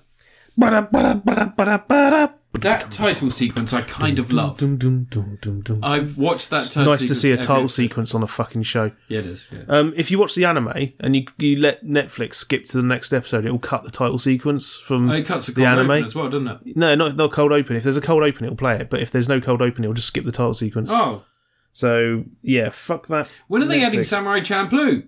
Isn't it on Netflix? Is it? I don't know. They got Samurai Space Champ- Dandy, haven't they? Yeah, Samurai Champloo is the. I think the reason it didn't take off for so much i- is that it's all hip hop instead of jazz. Ba-da, ba-da, ba-da, ba-da, ba-da. um, all right. Anyway, so my last review, I'm going to review the film we've been waiting a Yoko year. Kano, I was right. I forget. We've been waiting a year and a half to see. I think it's been cancelled a bunch of times. It was meant to come out last year, midway through last What was what? year. Ghostbusters Oh, Afterlife. right, yeah. Um, so yeah, we both saw Ghostbusters Afterlife. So we're both going to talk about it, like we've just both talked about Cowboy Bebop. Um, but I guess I'll, I'll start. I'll start with. I a mean, bit I of was an intro. trying to. I know, but you had something else to review. I have other stuff to review, but I didn't want to review. I wanted to review this. Um, Ghostbusters Afterlife. So uh, let's uh, let's have a chat about this, shall we, Anne?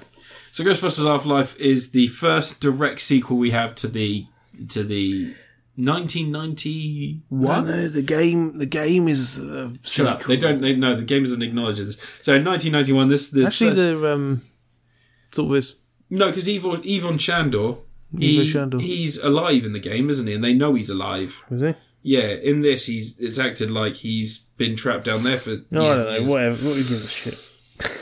So anyway, yeah. So it's the first direct sequel we've had to Ghostbusters for for over 30 years, um, or around 30 years now. Um, the 2016 one, obviously, people have their opinions of it. I didn't like it. Um, but other people did like it, and I can see why people liked it. Like you know, people like Adam Sandler films. You know, everybody likes something. Just the no, typical American comedy film to Yeah. me. Well, I think that the problem Lots was of American characters talking non-stop and saying the things that are happening on the screen. I Paul Feig, I like a lot of his films. And I think I said this at the time. I'm confused how this is made by the same person who made Spy. When Spy was so so clever and so silly and like it genuinely kind of knew the genre it was aping and dealing with. And then he made Ghostbusters and he's like it seems like he didn't really know what to do with a lot of it. It wasn't really properly scripted and if it was scripted it was like there was just a lot of empty space that was meant to be filled in by the characters riffing. Just loads of riffing. And like, No, no, uh, he wanted to work with his friends again, and Ghostbusters was available. how did we have a comedy film in 2016 where someone kills themselves? You remember that guy commits suicide by grabbing the electrical things? Oh yeah, yeah that's funny. Do you know what else is funny? What? It's trending on Twitter. What is? AIDS. Oh no, not again. Um, do you know there was a weight loss pill in the 80s? Um, Yeah, no that's what joke. I'm on about, it's a weight no loss pill, joke. AIDS. It was there was a, Yeah. a weight loss pill called AIDS Yeah. in the uh, Get AIDS. It's fucking grim. Um, anyway, so so this is the story all about how some girl's life got switched, turned upside down. I'd like to take a minute and tell you right now, her granddad died in an old house in hell. There's a trailer for that. There's that. a trailer for the dramatic version of Bel Air. Is there? Yeah. Ugh. Um, Uh, yeah, so it- it's the story of a family. Uh, there's it's the mother and her two children. Both her kids are very, very smart. It's hinted at the reasons why they're both very smart. Her son, in particular, is great with cars and engines, which is shown to us in a sequence in the beginning where they're traveling across the Midwest, and uh, the car breaks down, and the mum and the daughter are sitting on the car as the son fixes it for them. The little girl, she's very good with electronics and science. She's really interested in that stuff, um, but she she struggles to make friends. Whereas her brother doesn't have that problem. Um, they are they are relocating to um, to her, her estranged father's house because he's recently passed away. We see that in the opening, like he's struggling with something that's hinted as a paranormal paranormal presence. So it's hinted at. It's shown that he's I mean, fighting very much a paranormal. it's shown that he's Seagon. He's yeah, it's That's just Egon. Seagon. It's Sometimes Egon it is. Spangler, and he is he is running away from some sort of paranormal uh, entity, and he gets caught up, and he the Dana Barrett chair scare happens. he gets grabbed by it. I remember that. It is shown to pass the away. first film. Yeah, it is shown to pass away. And from there, they are um, they enter his property and they live there. And, and there's hints that he's still around. There's a chessboard that pieces move by themselves, and you know.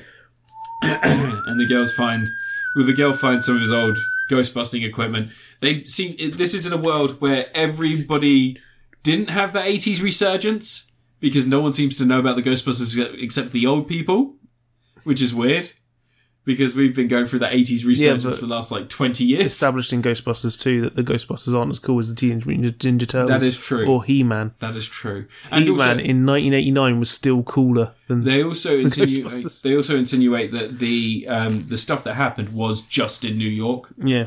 which you know, to be fair, when have we ever had an event in New York that has ramifications around the entire world? Never happened. Never. Never happened. happened. Not in the last. There was 20 that years. time Rent was on Broadway for like two years. Oh yeah, there was that time that Rem was on Broadway for like two years. Yeah. I mean, we'd not know if some massive landmark had somehow come to life and travelled across New York, or if say a building was destroyed by some cataclysmic event. We wouldn't know.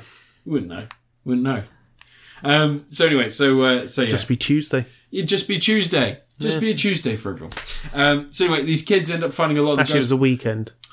It was a Wednesday. Yeah, because the sailor was in town. it's a weekend, and he's looking to get laid. No, no, no, no, no. The Stay Puft Marshmallow Man. He's a sailor. It's the weekend. He's on shore leave. We get this guy laid. We've not got a problem. Yeah. Mr. Mayor, I have seen shit that would turn you white. Is this true? yes, this man has no dick. Yes, this is true. This man has no dick. Um, all right. So yeah. So uh, so Ghostbusters. It's back. The kids are doing the Ghostbusting. Um, Evon Sh- Evo Shadow Evo Shandor. Eh, What's his name? Evon Shandor. Or Evo Hmm? Shandor, Evo Shandor. Um, apparently played by, by uh, by uh, J.K. Simmons. yeah. He turns up, says one line, gets, gets Gets ripped in fucking half yeah. vertically as well. That's It's a tough ambulant. one. It's He gets ambulant. bifurcated. Yeah, we call it ambulant in the Transformers. Oh, do Look, you? Yeah, because I call it bone um, tomahawked. That's what happens to ambulant. I call it bone tomahawked in this Ah. universe. Um, yeah, he. What the fuck is he doing there? Like, I get like it's fun to have J.K. Simmons and that, and like, and sure, you know, whatever, put himself in like a crystal casket or something like that. What the fuck? I assume he thinks when well his plan was that as the spirits raise back Yeah. up, his would return to his body Yeah, because it starts to wake up. uh, when the the, the floor Yeah, opens. that's the spoilers for the end of the movie. Where the end of the, well, if you want spoilers for the end of the movie, watch Ghostbusters one, but set it in a field instead. Everybody gonna have The film, a real the film was good uh, fine. Time. It just it's like a lot of Jason Reitman films where it's like he'll put a bit of. So I've watched most of Jason Reitman's films. The, um, young adult Juno. yeah, I'd- young adult giving us the um, the dream that someone like Patton Oswalt could bang Charlize Theron. If she's depressed enough, anyway. Mm. Yeah, yeah, yeah. good. but um, That's what it tells what's us. that one? Thank you for smoking. That's Yeah. good. What's the one with friggin' George in the Clooney's air. flying? That's it. Yeah, that's a good film. That Anna Kendrick. Nice. Yeah. But um, yeah, he seems to always have a little bit of humour in his film, but he makes sure that you don't think about humour too much. Hmm. To the degree where the biggest running gag in this film is the girl can't tell jokes. Which are great jokes. Yeah, they're great jokes. They're Yeah. fucking great Yeah. uh, jokes. I think People no, go, "Oh, that's such a bad joke, and I was laughing my head off. Do you know- me and the like- one other person in the cinema. There's only two of us in there. Jesus. Yeah, me and no, some girl sat at the back. Like Our screen was packed when I went to go see this. I went to see it at four o'clock in the afternoon. So. Oh, okay, yeah, that's probably right. Um, one of the, I would say that one person really understood what film they were in, and do you know who that is? It's Paul Rudd, isn't it? Paul Rudd. Paul Rudd definitely knew what kind of movie he's in. There is a scene in which Paul Rudd is just walking across Walmart, but he is strutting in a way that only a man who thinks he's about to get laid is going to strut. he's the whole- literally just strutting along. And I burst out laughing, and T looked at me, and I went, I went, I'm sorry, it's just Paul Rudd strutting like he's about to fuck someone. He wasn't though. He's already been told to go home at that point. no, I know, but he was like getting ice cream and shit for like the next night or something. He was preparing stuff. Yeah. And it was just the way he was like strutting along. Just, I mean, there are there are a few bits in this that I would say. Um, I said this, like I say, I I stand by. There are certain things in this that logistically make sense for an aging Ghostbuster who's combating like a big threat to have. Like Egon preparing to try and recapture, say, the Keymaster or the Gatekeeper. He has that little remote controlled, really fast ghost trap. That makes fucking sense to me. Like you would make that because he can't fucking run anymore. You can see in the beginning he doesn't rely on his Harold body. Ramis can't run anymore. No, well, we don't know that. The afterlife, Yeah, we haven't confirmed if zombies are going to be walking or ch- running, have we? but um, but no, like uh, th- like the idea that he's adapted that trap to do that, and it tracks the car as well, like follows the car after a certain point, so you can you have some semblance of control, but after that it follows the car. That makes sense for him to initiate his plan.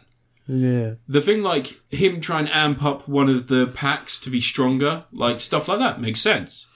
Cause like he's, he's got the open pack in the basement where he's like adding in extra shit and like he's trying to make a more powerful pack. And then like the existing ghost packs, he's just literally just jerry rigged into a fucking, into the poles in the, in the Shandor's weird little chamber. Well, film. Sorry. We're gonna, should we go into, can we go into mi- like minor spoilers? Cause Oh, You, you haven't already even said, said like- what the film. oh, sorry. You So just, kids. you just talked about Egon the whole time. So essentially, yeah, like the Egon's family, his mother, his his daughter, who completely estranged, they go about fighting a new ghostly threat and potentially an older ghostly threat as well. And the reasons for this become clear as the movie goes on. And it has so many ties to Ghostbusters one, not as many ties to Ghostbusters two, but like a lot of ties to Ghostbusters one. And you know, it isn't. It, there is a lot of nostalgia bait in here for people, but I think that, as I said to you when I came back from seeing it, a lot of this shit makes sense to me from a story point There was a of whole view. bunch of stuff. There's for every time there was like, you know, a little subtle thing hidden away in the background. There That was something else that's super obvious. Yeah, the whole symmetrical book stacking, and the- Yeah, the, first time you see the little psychic reading hat, it's Yeah. just on the table. And Fine. one of the kids just but then puts it's on like, there, yeah, right? yeah. podcast. I don't. I Fucking don't podcast. really. Yeah, fucking podcasters are cunts.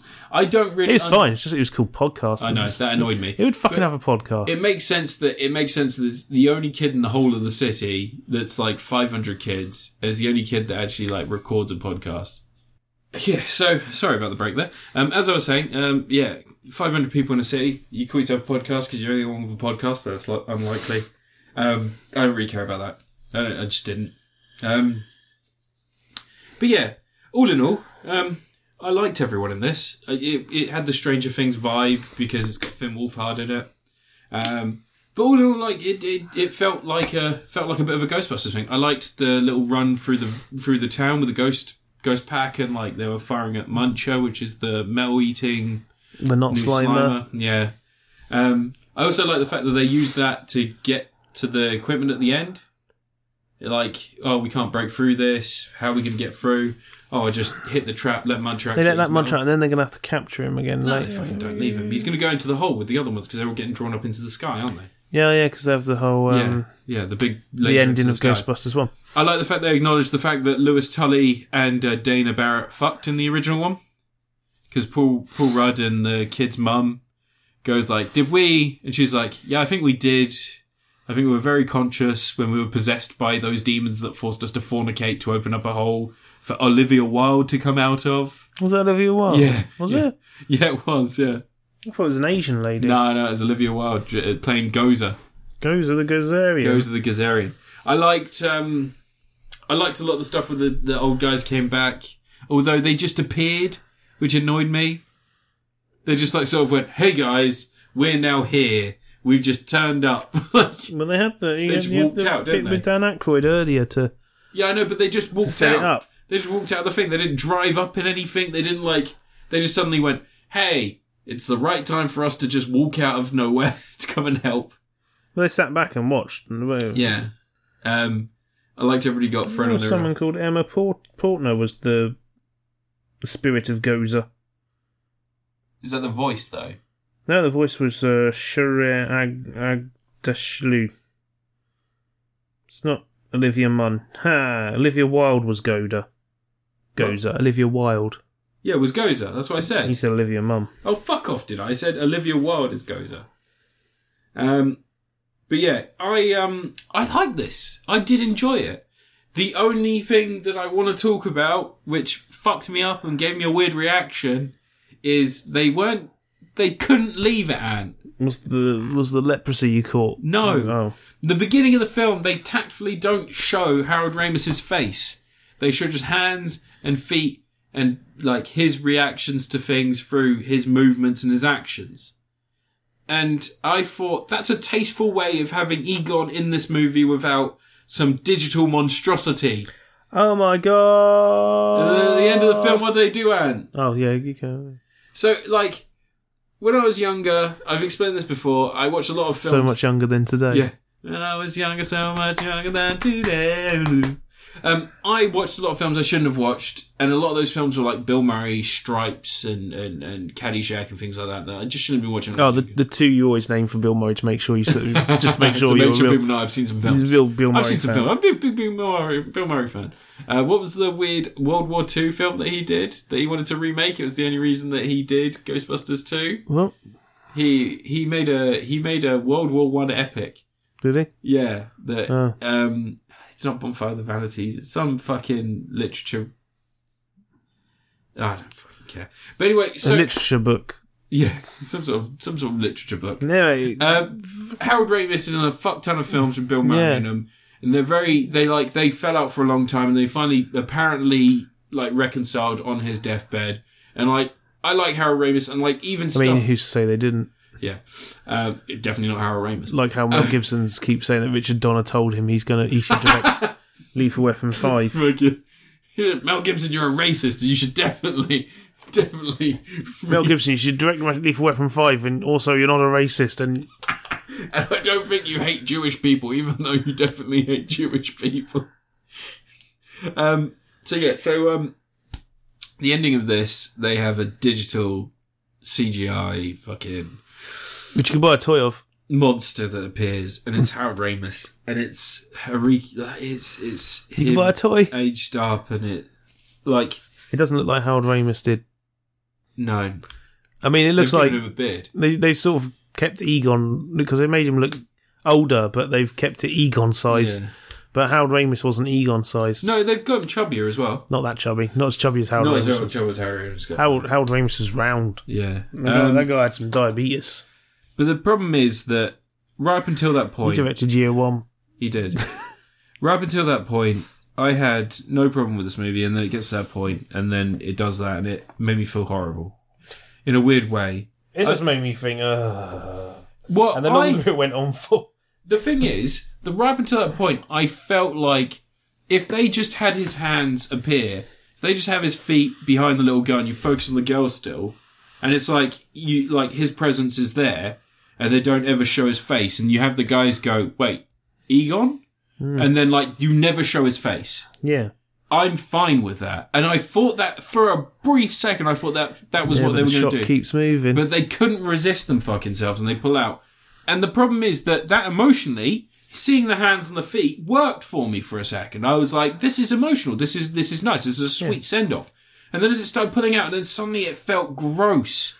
It felt really fucking gross. And it felt weird that I, you know, it felt weird to turn something that worked for me emotionally.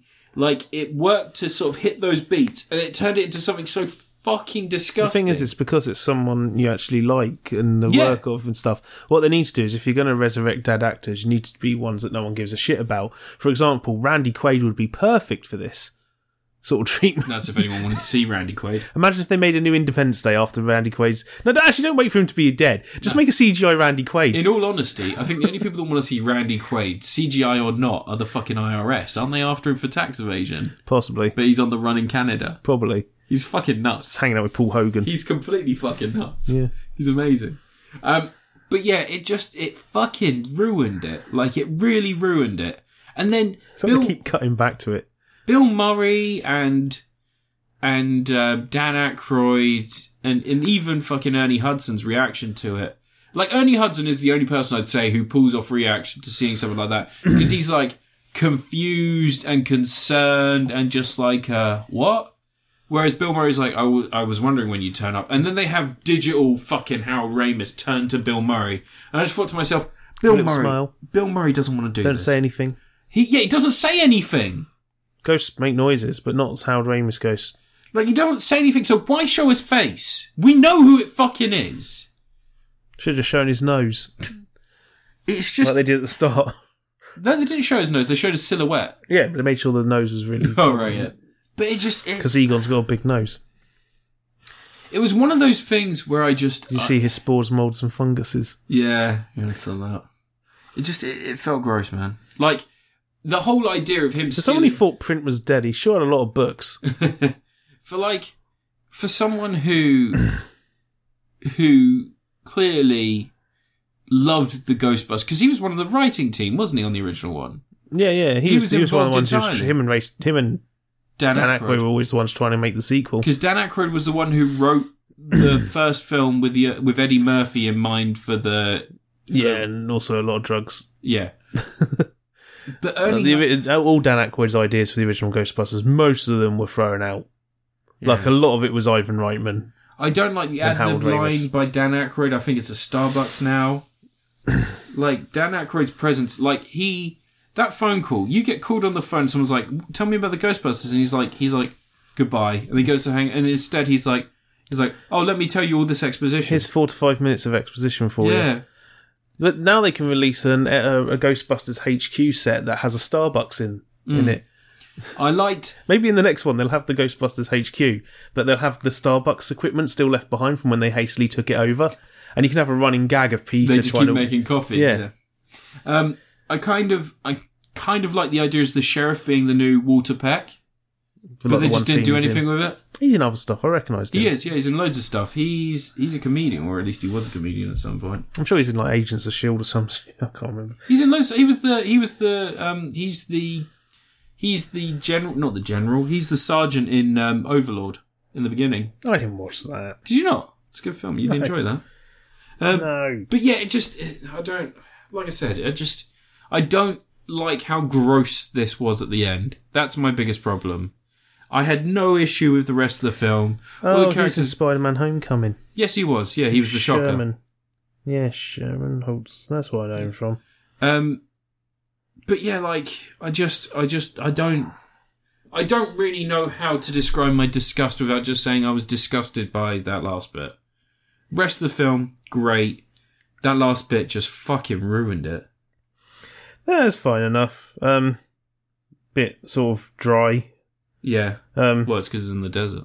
it's, it's you know what it is. It's those people who've convinced themselves that the Ghostbusters wasn't a comedy film. It was, you know, it was a proper, actually scary, dramatic film. Yeah. But no, it was a comedy film. It was Like, a comedy film. I- full of, it was a full-on comedy film. So the screening I went to was the Friday release day screening. Or I think yeah, it was Friday we went to go see it. It was released Thursday, and it was the like seven o'clock screening. So it was like the big one for the yeah, for the day. Um, full of people, and it had those fat gross nerds that smell like fucking Burger King chips, talking constantly through the fucking film. well, they think they go, "That's a proton pack." No, like it was it was more than that. It was like it was like you, you could hear them afterwards as well, and it was just shit like the original Ghostbusters wouldn't do this, the original Ghostbusters wouldn't do that, and I was just like, like in my head, I didn't want to argue with these people This because is one of the reasons why I'm quite happy a lot of films go straight to streaming and stuff Yeah, as well yeah. because you don't have to put up with those twats. but me and me and T were talking about it afterwards, and I said, apart from that last scene, I really enjoyed that, and and one of the things that they said was that you know the original Ghostbusters they really like it, they didn't really you know, they didn't gravitate towards it when they were kids. They watched it more when they were adult. And um, I watched it so much when I was a kid. It was a non-stop film. For oh, me. great! Ghostbusters Two was on all the time for me because when I was a kid, Ghostbusters Two was on TV. I have I have the vinyl VHS. record of the song of the s- song. everybody. Ghosts that appear at the haunted mansion, creep lots Oh, of fear great at the song, haunted great mansion. Um, but like, they said that they liked it, they enjoyed it. It was, you know, it worked, and there was a lot of like decent callbacks to the original. But it felt like a Ghostbusters film because no one knew what the fuck they were doing the whole film. Like, look at look at Paul Rudd's character when they find the ghost trap, and he's like, "I've always wanted to fucking do this." And they hook up to the car, and he's like, and he goes to go and press on the thing, and it doesn't fucking work because it's so old and shit. And then he just goes and taps it, Yeah, he walks That's- up to the firework. The friggin' idiot. that's Stand back. literally that's literally what one of the Ghostbusters would do in the original though, because Yeah. you remember like as soon as they get the ghost and they they get Slimer in the original, they've got the trap and they're walking around shaking at people. Yeah. This bit of experimental technology, they're just like, "Whoa, we did it!" Like it's like you fucking idiots, and it, so many moments in this like reminded me of just like people being like, "Hey, look, we fucking did it, guys! The scam is on." That's the, in the first one. That was like, this is the whole thing where because it's the eighties attitude of we can do whatever we want because we've got the money, and no they're like, regulations. you know, they've got friggin' you know an unlicensed nuclear it's a proton pack. libertarian's And, dream. and and now you, you got little kids on it. yeah. You got little kids with their proton packs. The bit where um, she's starting up the proton pack and the camera's doing a really long pan all around. Do you know what that reminded me of? Oh, What? The scene in Star Trek: The Motion Picture where um, Kirk and Scotty are flying towards the Enterprise, and it's like an uninterrupted five minutes of glory shots of the Enterprise. It reminded me. Do you remember when Halo Three was about to come out, and they had the brute statue? you said you were going to review Halo Infinite. So No, you no, I- forgot something. no, because the the single player's out on the eighth of Oh, December, so there's no point. Um, I've only played the multiplayer so far. But you remember when Halo Three was announced, and they had that statue pan, and the trailer was just the Oh, camera yeah, yeah, panning yeah. around. Remind me of that. No. I liked. and See, this is the thing. You cut out like 15 minutes of this movie where it's just loving shots of old You know shit. when they have all the little baby Stay Puff Marshmallow Cut that Man? out. Was that goes uh, going? You know what? I really like that Stay Puff Marshmallow Man. That was kind of sweet. I'm going to have little baby ones I thought it was meant to be like like ghosts, like residual ghost energy, just getting into shit. in the mid Midwest. Yeah, because like the thing's going off, isn't it, all the time? Like the mine thing, because it's not just the. If you notice, like all the electronics are working without being plugged in. Because like you know, all the electronics they've got, they Yeah, don't yeah, have yeah. waffle irons just on in shops. I They're thought not like, the in whole Walmart. shop. Yeah, I thought the whole shop was meant to be like possessed. There was all the customers. Uh, maybe they're You possessed. heard someone scream. yeah. Maybe Do you know what's really funny about the, that as well? I'm not American, like nor are you. We don't really. I don't. I'm- You're not American. no. What's with the accent then? I don't know. Um, we don't really have shops like Walmart in the UK. Most of our shops are We've quite got tidy, Costco's now, and people won't shut up about it. but most of our shops are quite tidy. Yeah, Like people sweep and stuff. Apparently, at Walmart's in the US, they're a fucking hellhole. Like there's shit everywhere. People just they're take too stuff big out for of packets and eat people stuff. to manage. Yeah. Like, Uh, but yeah, so I thought that was quite funny. It's like the cleanest Walmart in the world, according to Red Letter Media. um, but yeah, I thought that it "Hey, was all welcome like to Costco. I love you. I thought, but I did think that I thought that was meant to be like the whole thing was residual ghost energy just setting everything off because like like I said they don't have like waffle No, it was irons just so and you like could see fucking those blenders little going mini and Stay stuff. Puff Mans because everyone remembers Stay Puff Mans. Yeah, I hated that scene. and um, Baby Yoda happened. So.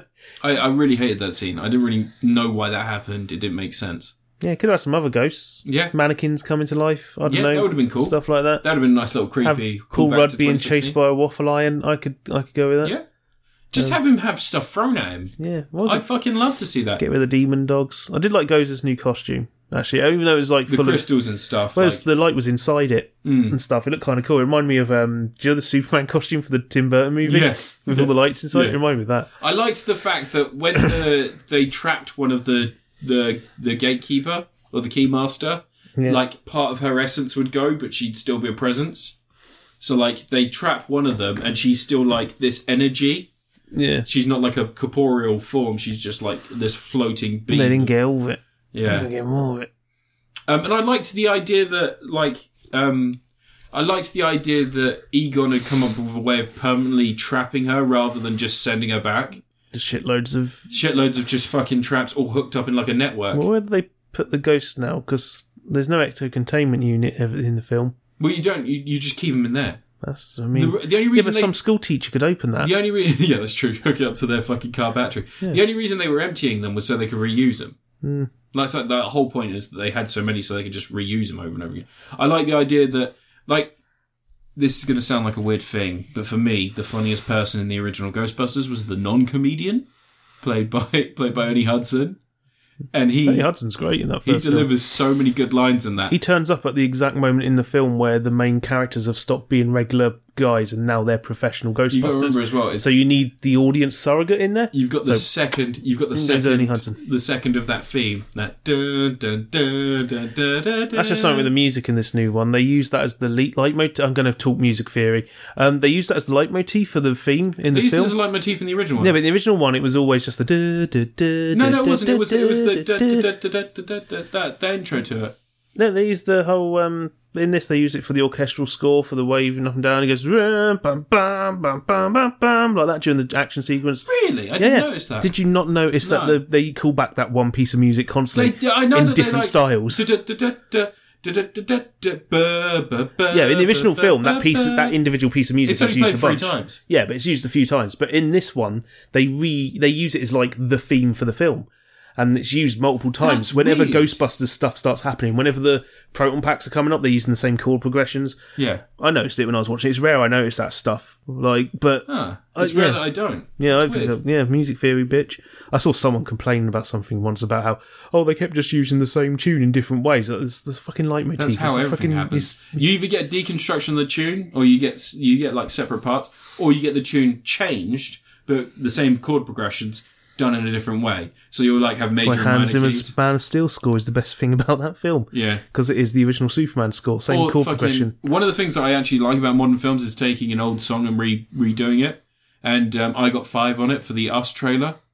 I got five on it. Oh, And you it's love the, slow, the slow no, version no, but of I, I, I like the fact that it's, trailer um, music. I know, what did but for- Ghostbusters have? for Jordan Peele and the way that it's introduced in Jordan Peele things, it works.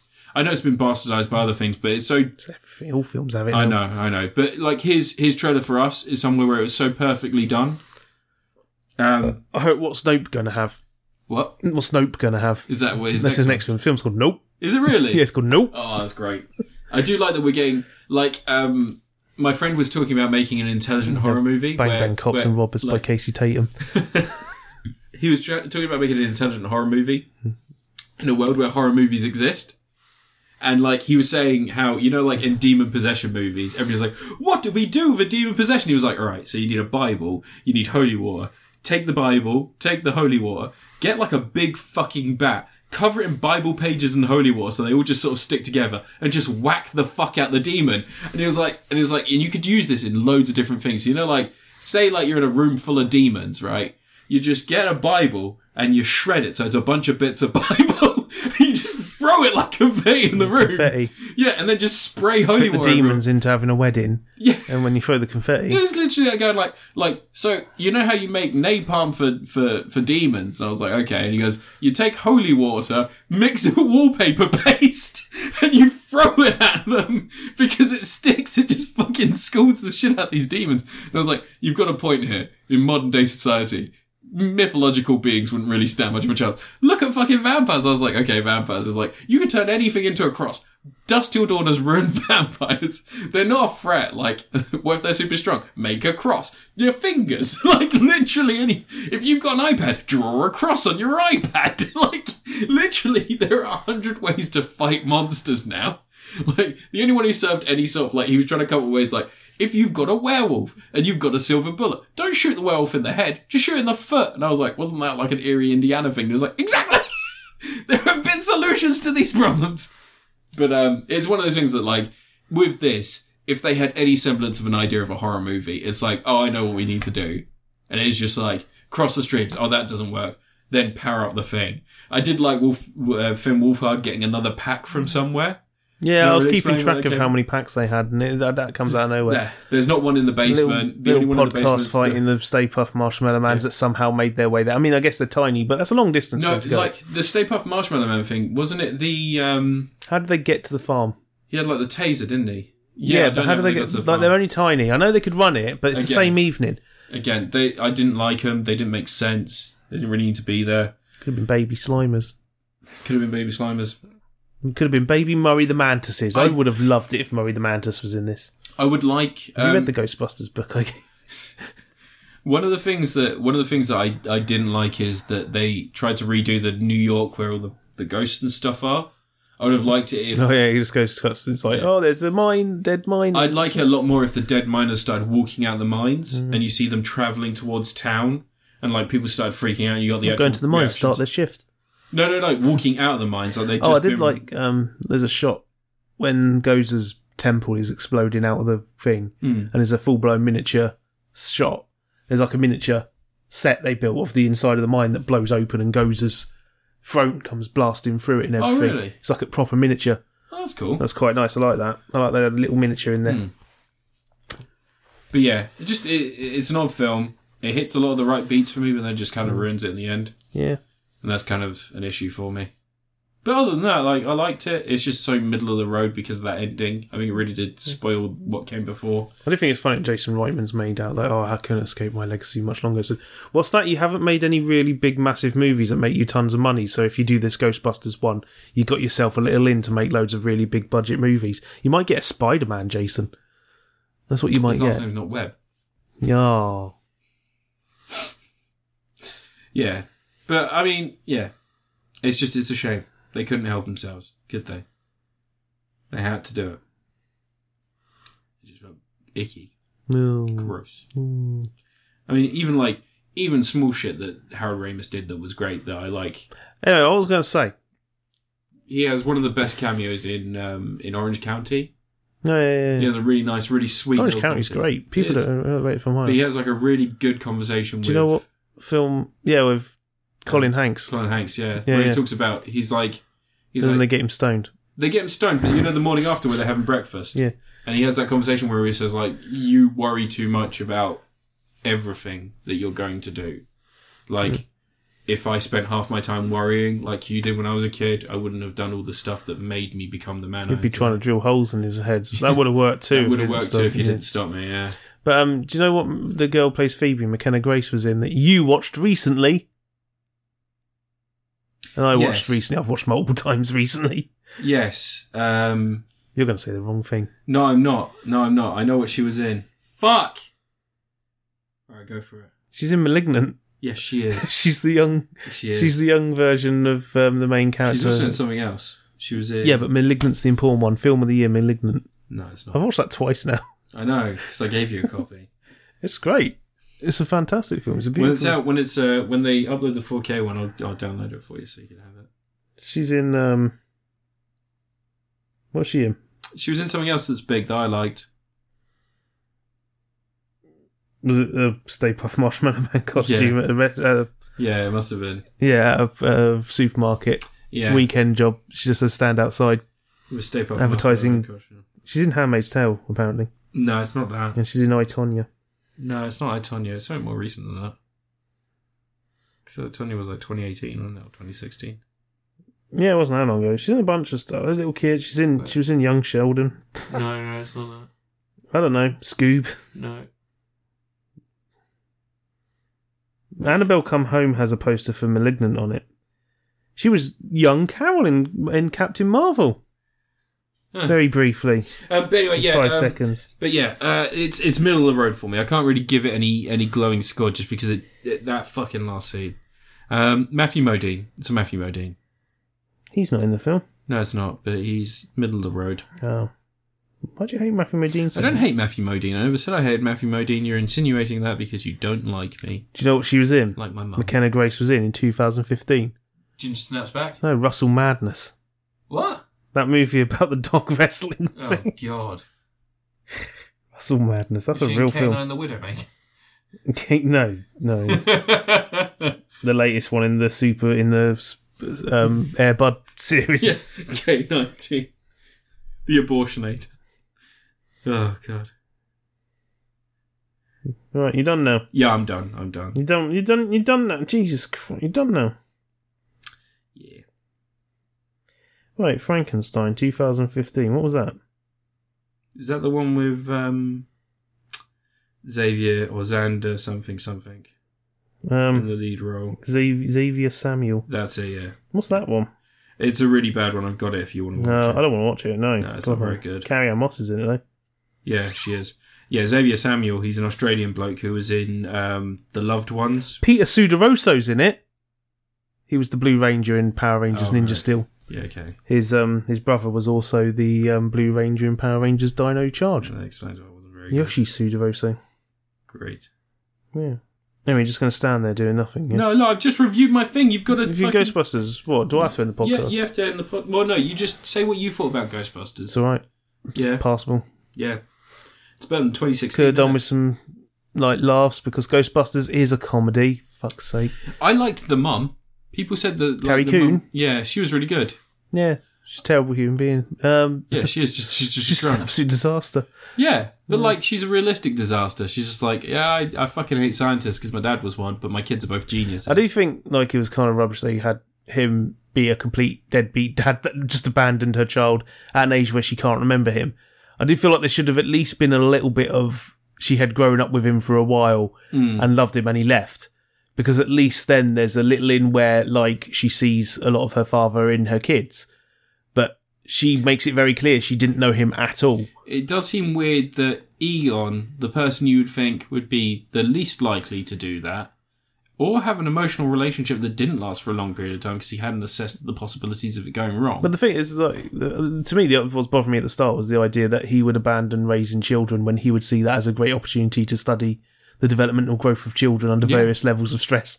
I also, But then don't- it does have him. He was he has been keeping track of her growth and making notes and scientific Oh, notes yeah, on yeah, her yeah, yeah. and all that sort of stuff. But I feel like you should have at least had like he was a presence in her life until she was like ten. yeah, because they don't even something. like really give a reason why he couldn't be around her, because it's not even insinuated that like ghosts are following him. Yeah, and who's the mum if it's not Janine? I thought it was Janine, and It's then not. like in the beginning she just turns up, and I was like, no, that's not the mum. no, That's why I kept thinking like, who else? but Janine was going after Lewis Tully in the second film. That's true. That's true. But you know, it's weird. It is weird. It's strange. Um, but yeah, I like the idea that Ernie Hudson is going to have like a little team. He's going to like try and start back up again. I like the idea that like there's more of this shit to research, and there's like because if they are just like Evo Shandor did a bunch of shit all over the world. Because he had a mine, he had a fucking building in New York. Like he must have had a lot of dosh. He must have been doing a load of different shit. Or just the idea that Evo Shandor was just like an access point, and they've like found other people linked to him. Because Because they've the got guy from the 2016 film, they can Ugh, bring bring him back, yeah. They brought them all back in the comics. do they? Yeah, they had like a comic crossover where it was all three of the Ghostbusters teams because they're the animated guys. Well, They had the movie original Ghostbusters and they had the 2016 Ghostbusters. They had like a crossing over thing where they all just like what came about into the same- Ghostbusters Extreme. Extreme Ghostbusters? Yeah, Ghostbusters Extreme. No, Extreme Ghostbusters. I think Ghostbusters Extreme. No, it's Extreme Ghostbusters. Adam. Don't care. I watched every episode. Um, they had Janine in that. Yeah, She carried on. So did Egon. Yeah. They had a guy in a wheelchair. I think he was in it actually as well. Anyway, you done? Yeah, I'm done, mate. Fucking Well, this is the end of episode 174. We've been doing this for too long. Uh, this specific episode, not this podcast, we'll do it forever. 100 episodes, Morty, Rick and Morty forever, Pickle Rick, whatever you other fucking little pedo bitches love. Um, you and me, Morty. One one hundred years, six seasons, Yeah. six seasons in the movie, Morty. We're gonna Yeah, be together six- forever. You and me, Morty. Morty, I've s- I've I've spun the wheel, and two crows, two crows are going to replace you. And it turns out two crows are pretty badass. I become Crow Man, Crow Magnum. um, I heard a really good. I this made me laugh today. I was listening to a podcast where they were talking about you know the Heaven's Gate cult that killed themselves, like a bunch of them cut off their nuts and they killed themselves, like in 1997. Um, they they were web designing websites in 1996. They were an early website design company. They started, and they started a company. uh, They started a website for a company that was selling bootleg Madonna CDs. Hmm. But it was Madonna tracks before she was famous. Can you guess what they called them? Pre Madonna. Yes, they did. it's amazing, isn't it? Yeah. Well done on getting it, Ad. Yeah. As soon as they said that they were selling Madonna CDs, No one from listens to early that though. I stuff- just listened. My, the only cultist I listened to is Charles Manson Family Band, Oh, mate. which um, is actually quite a legit decent folk album. Last podcast on the left. If anyone has, doesn't listen, Uh, Actually, no. to The us on only no, Spotify. wait a minute. The only cultist I listen to musically is Jared Leto and whatever his band is called. I don't fucking thirty remember. seconds to Mars. Thirty seconds. That's I've seen it. him live, and I can attest to the fact that mostly children go to those gigs. So if he ever sleeps with a groupie, and you never see him leaving. not not leaving walking the same way. Apparently, he loves fucking kids in the ass. Um, that's also that's a rumor. That's not me saying like No, he does have a cult. he does have a cult, and he did, you know, get publicly accused several times of fucking kids in the ass. I'm just saying, you know, I'm just saying. It's not like when I say Boris Johnson fucks kids. That's in a, f- you know, that's that's more in a like uh, a, a mef- a meta. uh, Metaphor. It's more like a metaphor because he fucks kids by. Isn't it fucking funny with that future we've had content. two prime ministers with pig-based scandals recently? You know what? I really genuinely thought all that talk about Peppa Pig was him introing to the fact that, yes, maybe I fucked a pig's head. I thought he was genuinely going to be like, I know there's a lot of pig based scandals for the Tories. And yes, I also fucked. I fucked the ass of the pig that David Cameron fucked the face of. We were in the same club. There's pictures of us together. You knew it happened. Such a cunt. We handshook through the guts. I mean, Carrie Simmons does look a bit like Miss Piggy. Don't be so mean. She's going to be a divorcee soon. I mean, no, she won't. They won't get divorced. He'll just keep the mistress on the side until she gets pregnant. Yeah. And they'll pretend to marry her. Anyway, can, All right, yeah. As Goodbye, always, goodbye. you can find out LV54 Space Monkey on Twitter. You can find him. What's your new Twitter? what Wild Will's hat? Wild Will Tarrant. He's very popular uh, for the Transformers crowd. I You got can told that I was the best Transformers related Twitter account yesterday. Ants Bot Collection. You can find him at Mellow Not had any Gaming. fan art yet though.